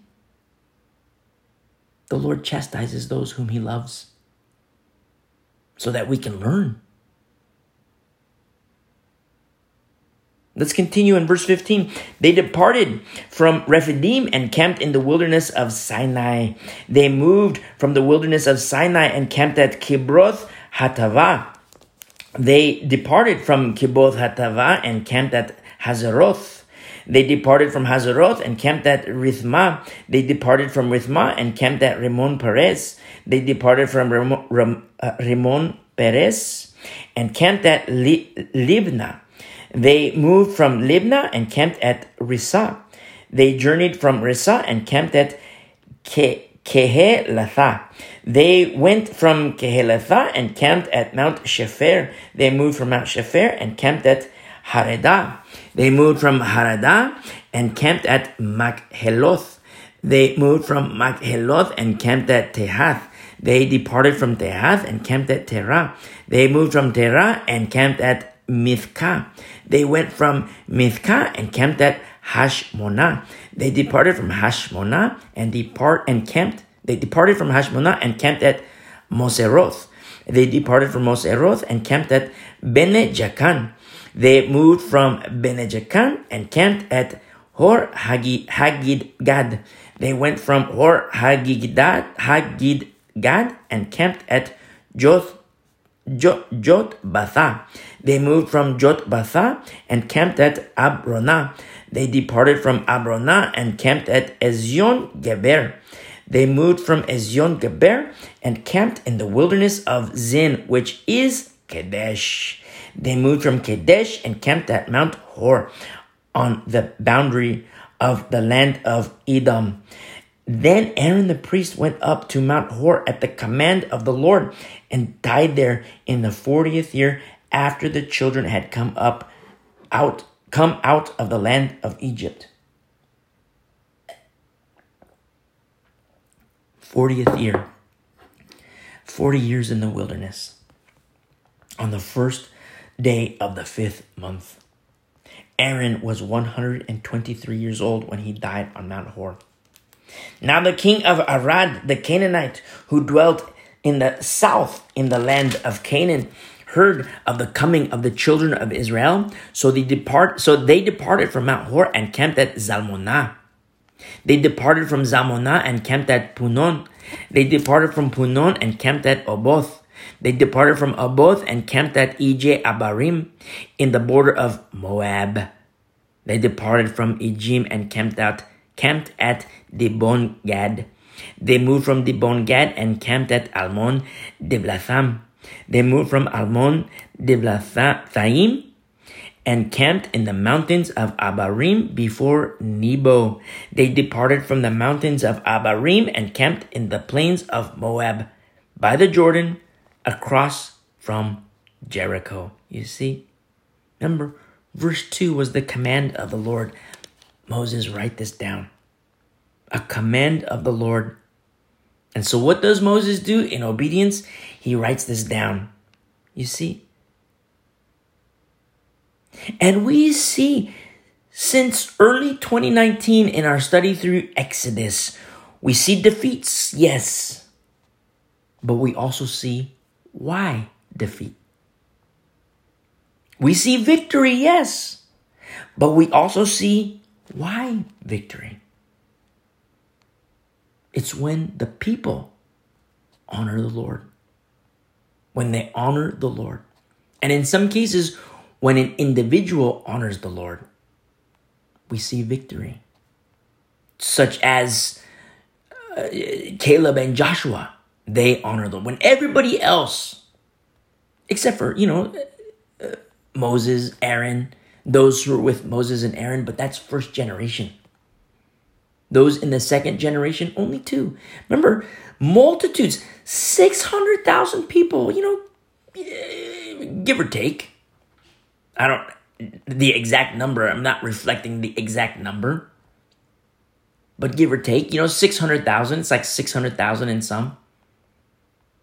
But to paint the picture of what I'm talking about in accordance to remnant, two. Caleb and Joshua, two. Just like two. Moses and Joshua, two. Caleb and Joshua. You see? What does the Lord say? Where two or more are gathered in my name, there I am with them. Two. You see how beautiful this is? Now we just flew through some of these verses. It's like, you know, but we flew through them because we've studied the events. We've studied the journey. We've seen the journey. The Lord says, Moses, write this down so that Israel can remember and reflect back. But the Lord says, Moses, write this stuff down. So a people in 2021 can reflect back to when they studied these writings in 2019 to you. Because God loves you. He wants you to know this that yes, He is faithful. And He desires a people after His own heart who will worship Him in spirit and in truth. You see? Let that be you. Us, a people of the way. If you're not a believer, don't be unbelieving anymore, but believe and receive Jesus Christ. If you're playing games with the Lord, cut it out. Don't do that anymore. Go and sin no more. You recommit your life to Jesus Christ. And you hit pause and you listen to the message how to commit your life to Jesus Christ. And you come back and you listen and we grow together. These days are evil. Just as the days of Noah, these days are wicked and evil, and it's going to get worse and worse and worse and worse. See? We were told these times would come. You say, wow, these are perilous times, these are perilous times. We were, we were told they would be perilous. Oh, these are, it's sad times, sad times. We were told they'd be times of sorrow, not times of sorrow, times of sorrows, plural. Oh, what's happening to people? People hate everybody now. We were told love would wax cold. Oh, who has the solution? We need to return back to these moral values. Moral values written by who? Dictated by whom?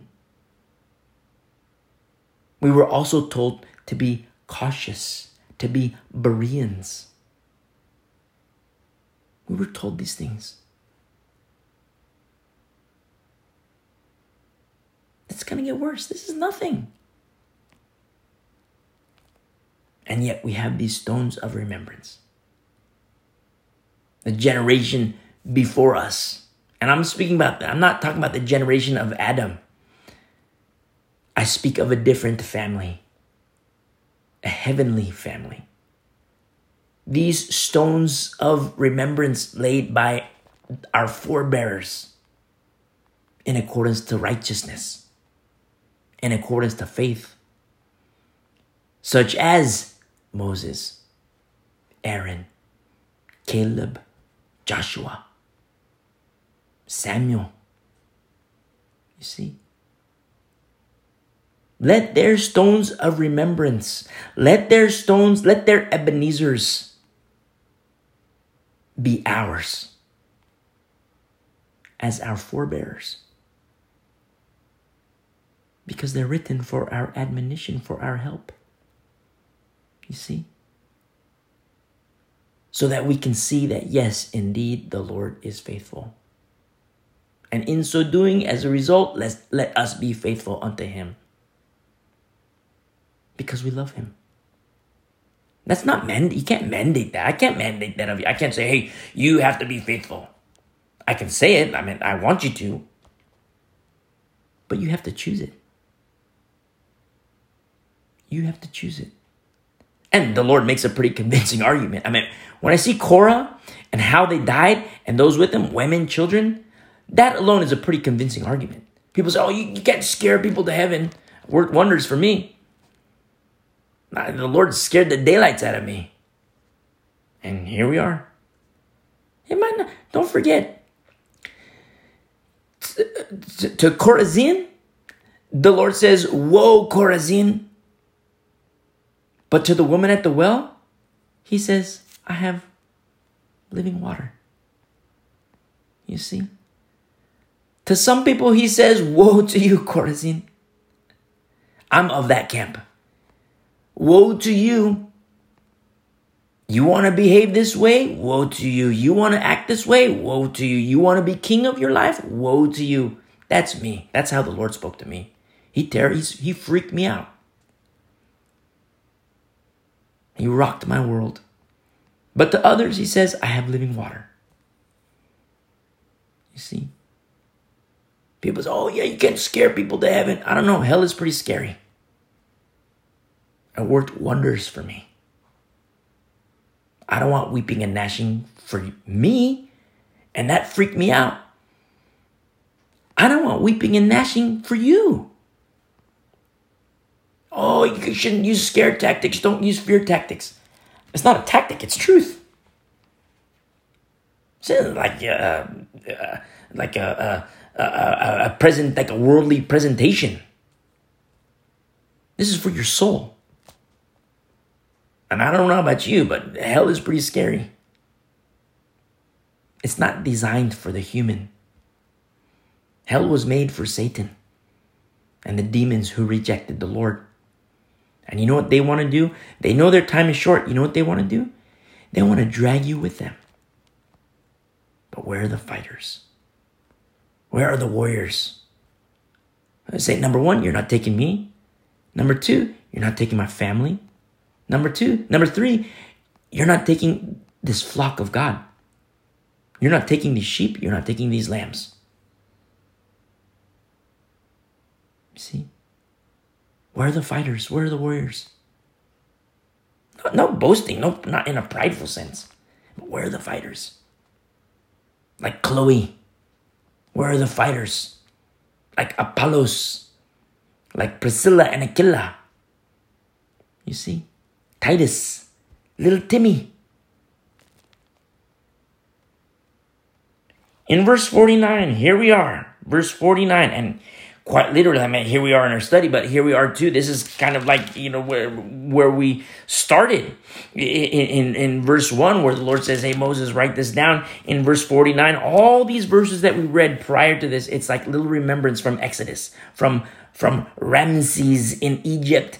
It's like, okay, little marker, little stone of remembrance, stone of remembrance, stone of remembrance, Ebenezer, Ebenezer, Ebenezer. And here we are in verse 49. They camped by the Jordan from Beth Jeshimoth as far as Abel Acacia Grove, a grove in the plains of Moab. Now the Lord spoke to Moses in the plains of Moab by the Jordan across from Jericho, saying, quote, Speak to the children of Israel and say to them, When you have, not if, when you have crossed the Jordan into the land of Canaan, then, still quote, then you shall drive out all the inhabitants of the land from before you. Remember, this is something that the first generation failed at. They, the first generation failed at this fight because they were afraid of the Canaanites. They, these guys are huge. We can't fight them. They're giants. They're huge. Look, their, their little tiny toe is the size of my head. Look how big these guys are. They're huge. We can't take them. Their, their fingers are the size of my thighs. These guys are huge. We can't take these guys. And the recon team, they come back and they instill fear in the camp of Israel. And everybody was afraid except Moses and those who were with him and Caleb and Joshua. A remnant. You see? But the fear of this, the majority of the recon team, their fear was endemic and it came at a heavy price because of their fear. Their fear led to disobedience, and their disobedience caused judgment. And their judgment was 40 years in the wilderness. An 11 day journey, 11 days, turned into 40 years. You see? This first generation failed at this. He says in verse 52 Then you shall drive out all the inhabitants of the land from before you. The first generation, they were afraid of the Canaanites. Do you think in 40 years later, the second generation would have learned from the error of the parents? Of the prior generation? You see?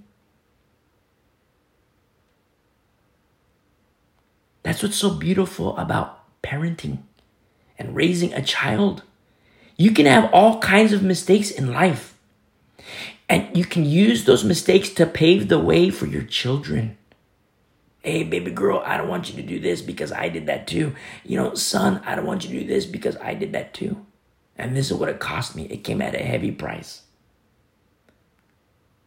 And I have something to say to the younger generation, to the generation after their previous one or the earlier one. And maybe of that earlier generation, you notice some defunctness.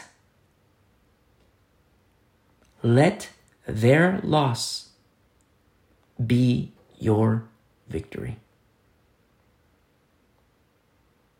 Let their loss be your victory.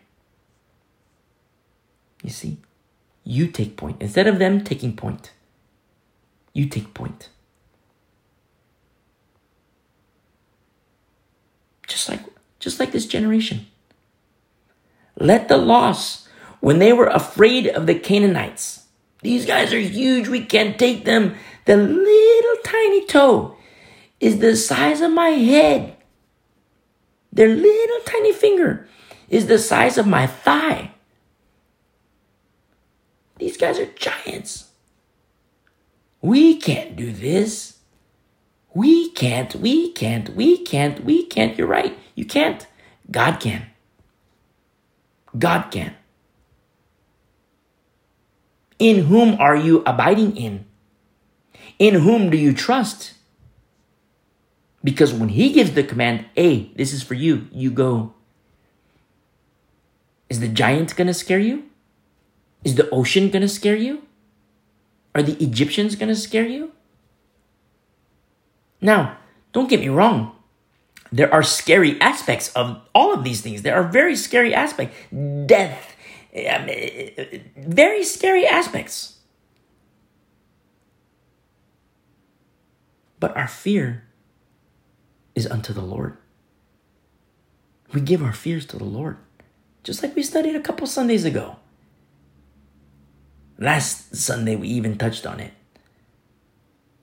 What about when Paul, penning his letter to Corinth, and he, he reveals his own fear and depression. There's, you know, this on the inside, this on the outside, and he denotes his own depression. And yet we see the red letters when we reflect back in the book of Acts, we see the red letters where the Lord says, Don't be afraid. I'm with you. These people won't harm you. There are very scary aspects about our journey especially situationally. Things that present themselves to us along the way on our journeys with the Lord. But He is faithful. We have Ebenezer's and stones of help, stones of remembrance in our own lives where we drop these big fat stones so that we can remember. But then don't forget the generations prior you say, wait a second, I'm first generation Christian. My parents, they were, they didn't teach me this. Okay. I'm talking about generations prior in accordance to the faith, such as Paul, Timothy, Peter, Jude, John, Matthew, Mark, a man of few words, Ezekiel, Daniel, all the Moses, their stones, Samuel. You see? Let their stones be our stones, stones. Let their stones be your stones so that we can learn and not stop, that we continue to lay our Ebenezers. You see? Here we lay our Ebenezers, and we'll continue to do so until our last dying breath. And if you're in the faith, you lay your Ebenezers, and it's going to help the next generation after you, your kids, your little ones. It's going to help them in their walk because your stones, your Ebenezers can be theirs. You see, a family tree, a beautiful family tree, not of this world, a family tree in accordance to faith, the family of God. You see?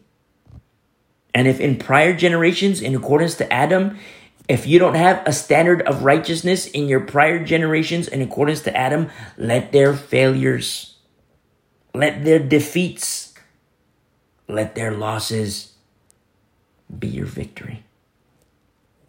Just like we see here in the camp of Israel. The first generation, their fear, their loss, their defeat, their 40 years. Yes, it came at a cost to the next generation. But they learned. And the command is given again. The command is given again. In verse 52, speaking about crossing over, you know, in, when you have crossed the Jordan into the land of Canaan, then you shall drive out all the inhabitants of the land from before you. You see, the next generation, it's their turn now. It's their turn to fight. You see, one generation fights. The next generation, they're going to have their battles too. The second generation of the camp of Israel, the camp that crosses over the Jordan, they're going to fight.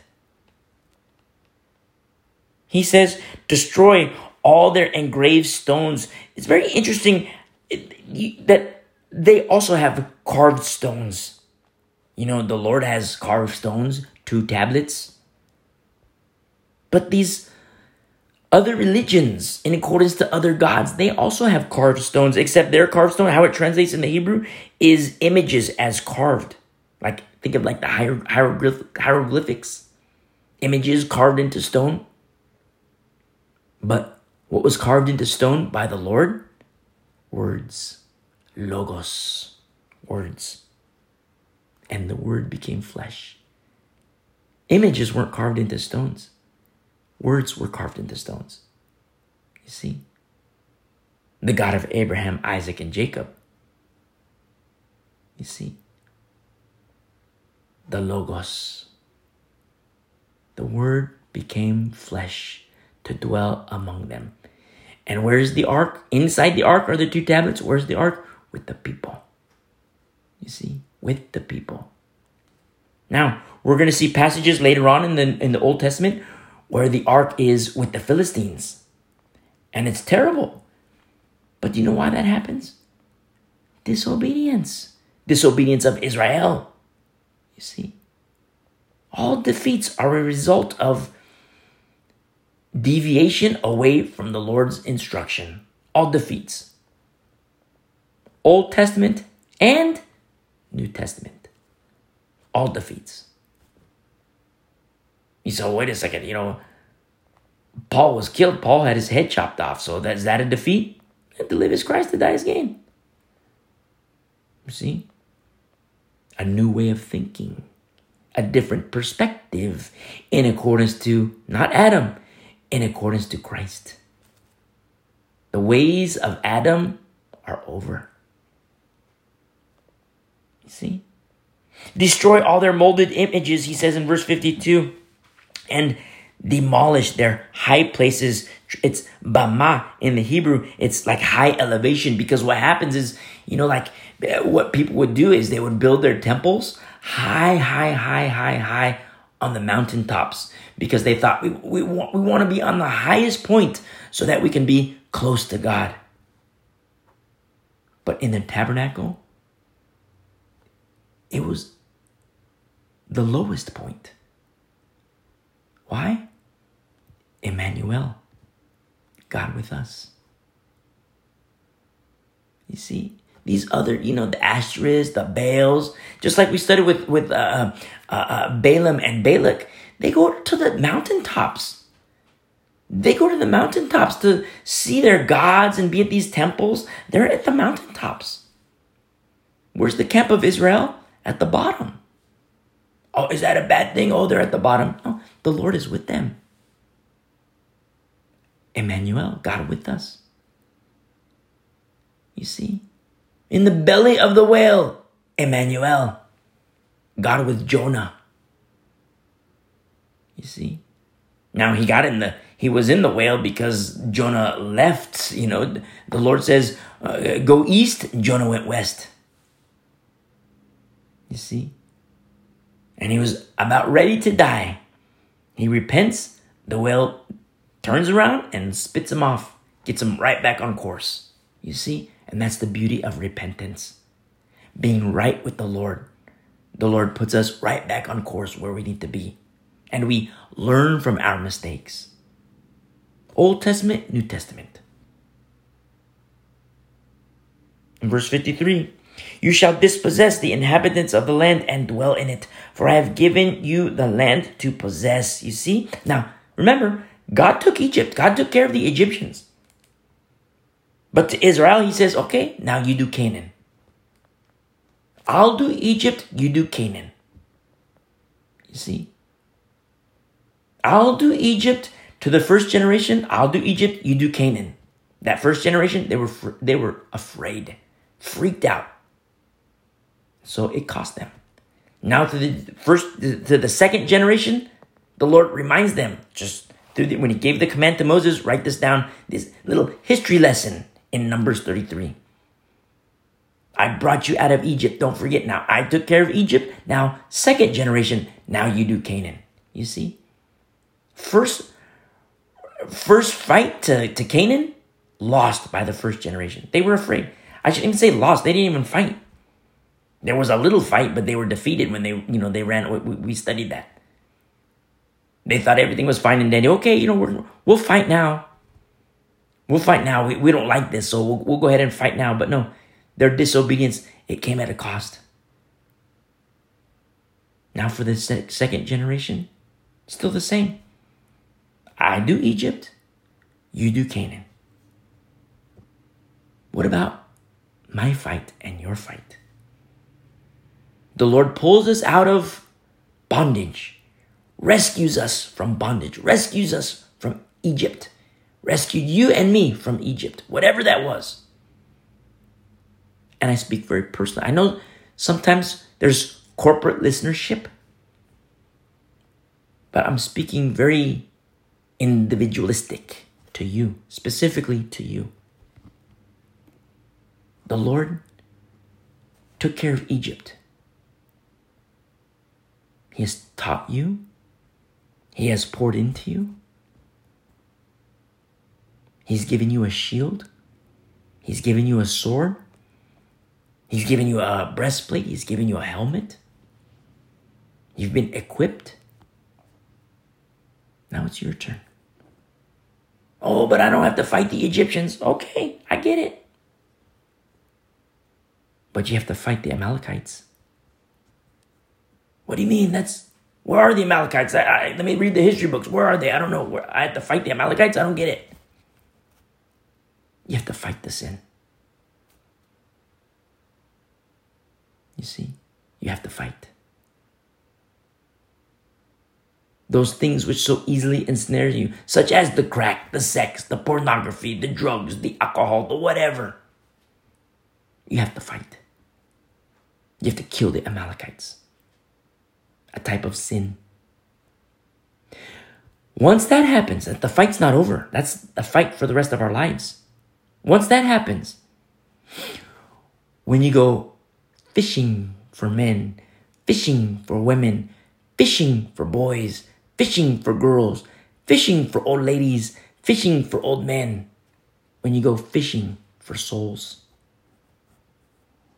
Satan wants those souls. He's going to fight you. He's going to want to kill you. Because he's want to drag he wants to drag these souls created in the image of God. He wants to drag these souls to hell with him. And he knows his time is short. And he's a fighter.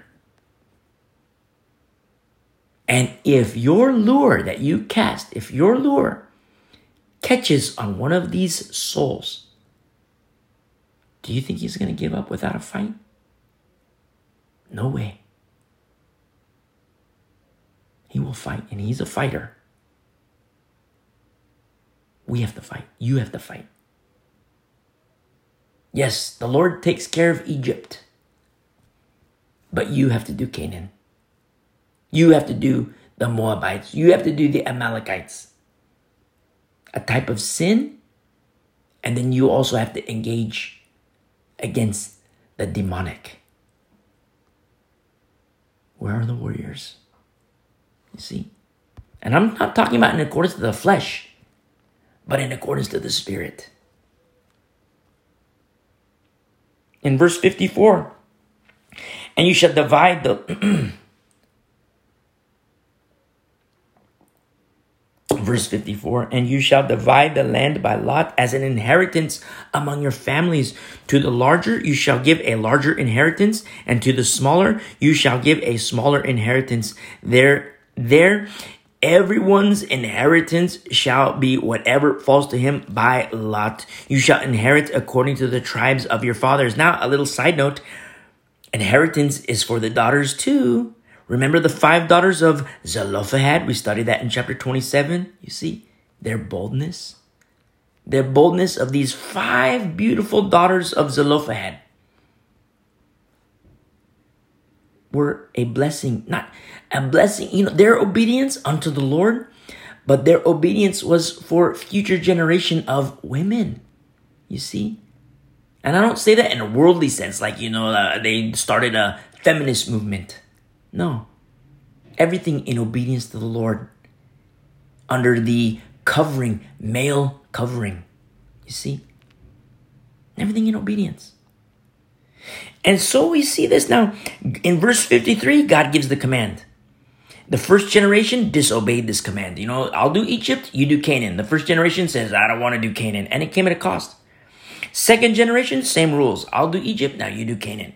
And verse 55, here's the warning behind that. But if, if you do not drive out the inhabitants of the land from before you, then it shall be that those whom you let remain shall be irritants in your eyes or briars, which is uh, like uh, uh, uh like uh, a, woody stem is how it translates. A briars in your eyes. It's an Old Testament example of planks in your eyes when you have planks in your eyes, you can't see. And if you can't see, you're blind. You see? Then it shall be that whom you let remain shall be irritants in your eyes and thorns in your sides, and they shall harass you in the land where you dwell, or they shall harass or afflict and oppress you in the land where you dwell. You see? Affliction and oppression, it's a result of disobedience. So many times I talk to Christians. Oh, Satan's oppressing me. Satan's oppressing me. I don't see it. In the majority of time, I want to say 100%, but maybe it's 99%. I don't see satanic oppression the majority of time. Maybe I'll say 95% of the time. I don't see satanic oppression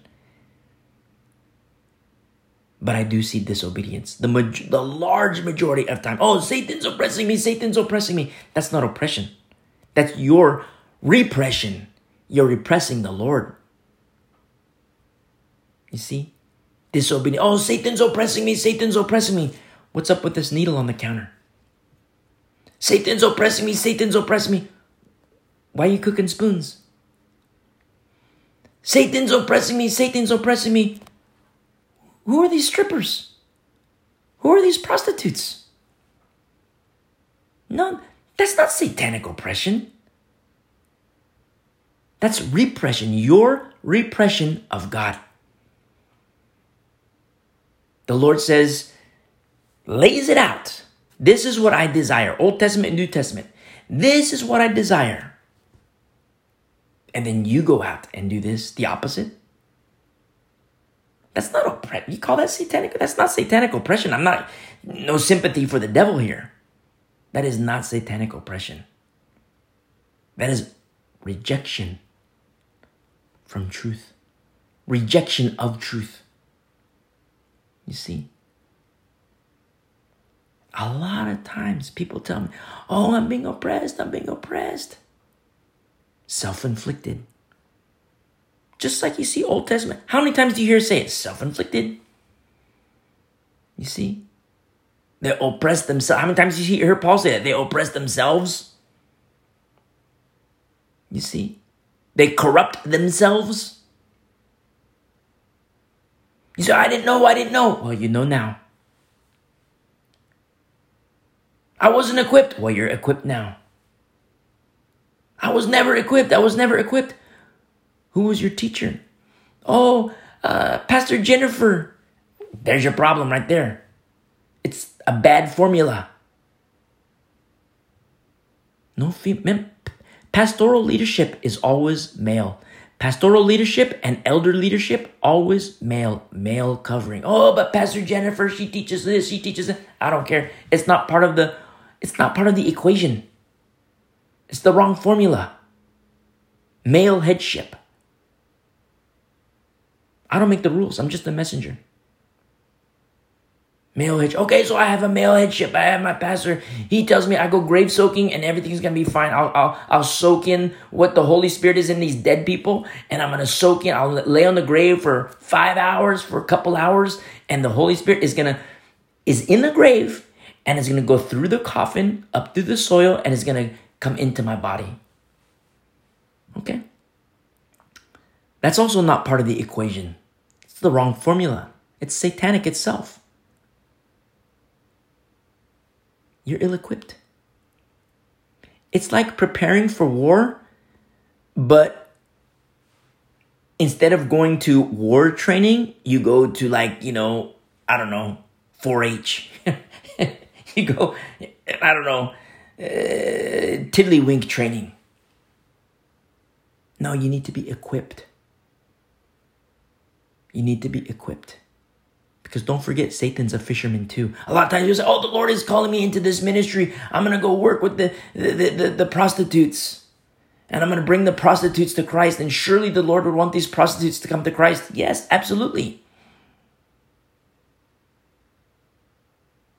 But don't forget, Satan's a fisherman too, and Satan presents himself as an angel of light, and he'll certainly try to call you into so called, I'm doing my air quotes here, ministries. And the whole time it's a trap. Because he wants you to be a partaker with the prostitute. Instead of you fishing for the prostitute, the prostitute is a fisher for you. It's not to say that the Lord hates the prostitute, the Lord loves the prostitute. But that might be a task for another person. Oh, but the Lord is calling me to work with these drug people. Okay. Have you tested the spirits? I think. I don't know. You see? And in the course of time, instead of bringing these drug addicts to Christ, the drug addicts have brought you to drugs. Satan's a fisherman. It's not to say that the Lord hates these people, but the Lord will call the vessel which he chooses for these ministries. Oh, but the Lord just spoke to my heart. I felt it in my bosom. I felt it in my heart. I felt it. I felt it. I felt it. Did you test the spirits? No. I think I tested the spirits. Are there any other? It is also written. I don't know. I don't study the Bible. Well, then who spoke to you? I don't know. I think it's right. There is a way that seems right to a man, but its way is the path is of destruction. Oh, Satan's oppressing me. Satan's no. No sympathy for the devil here.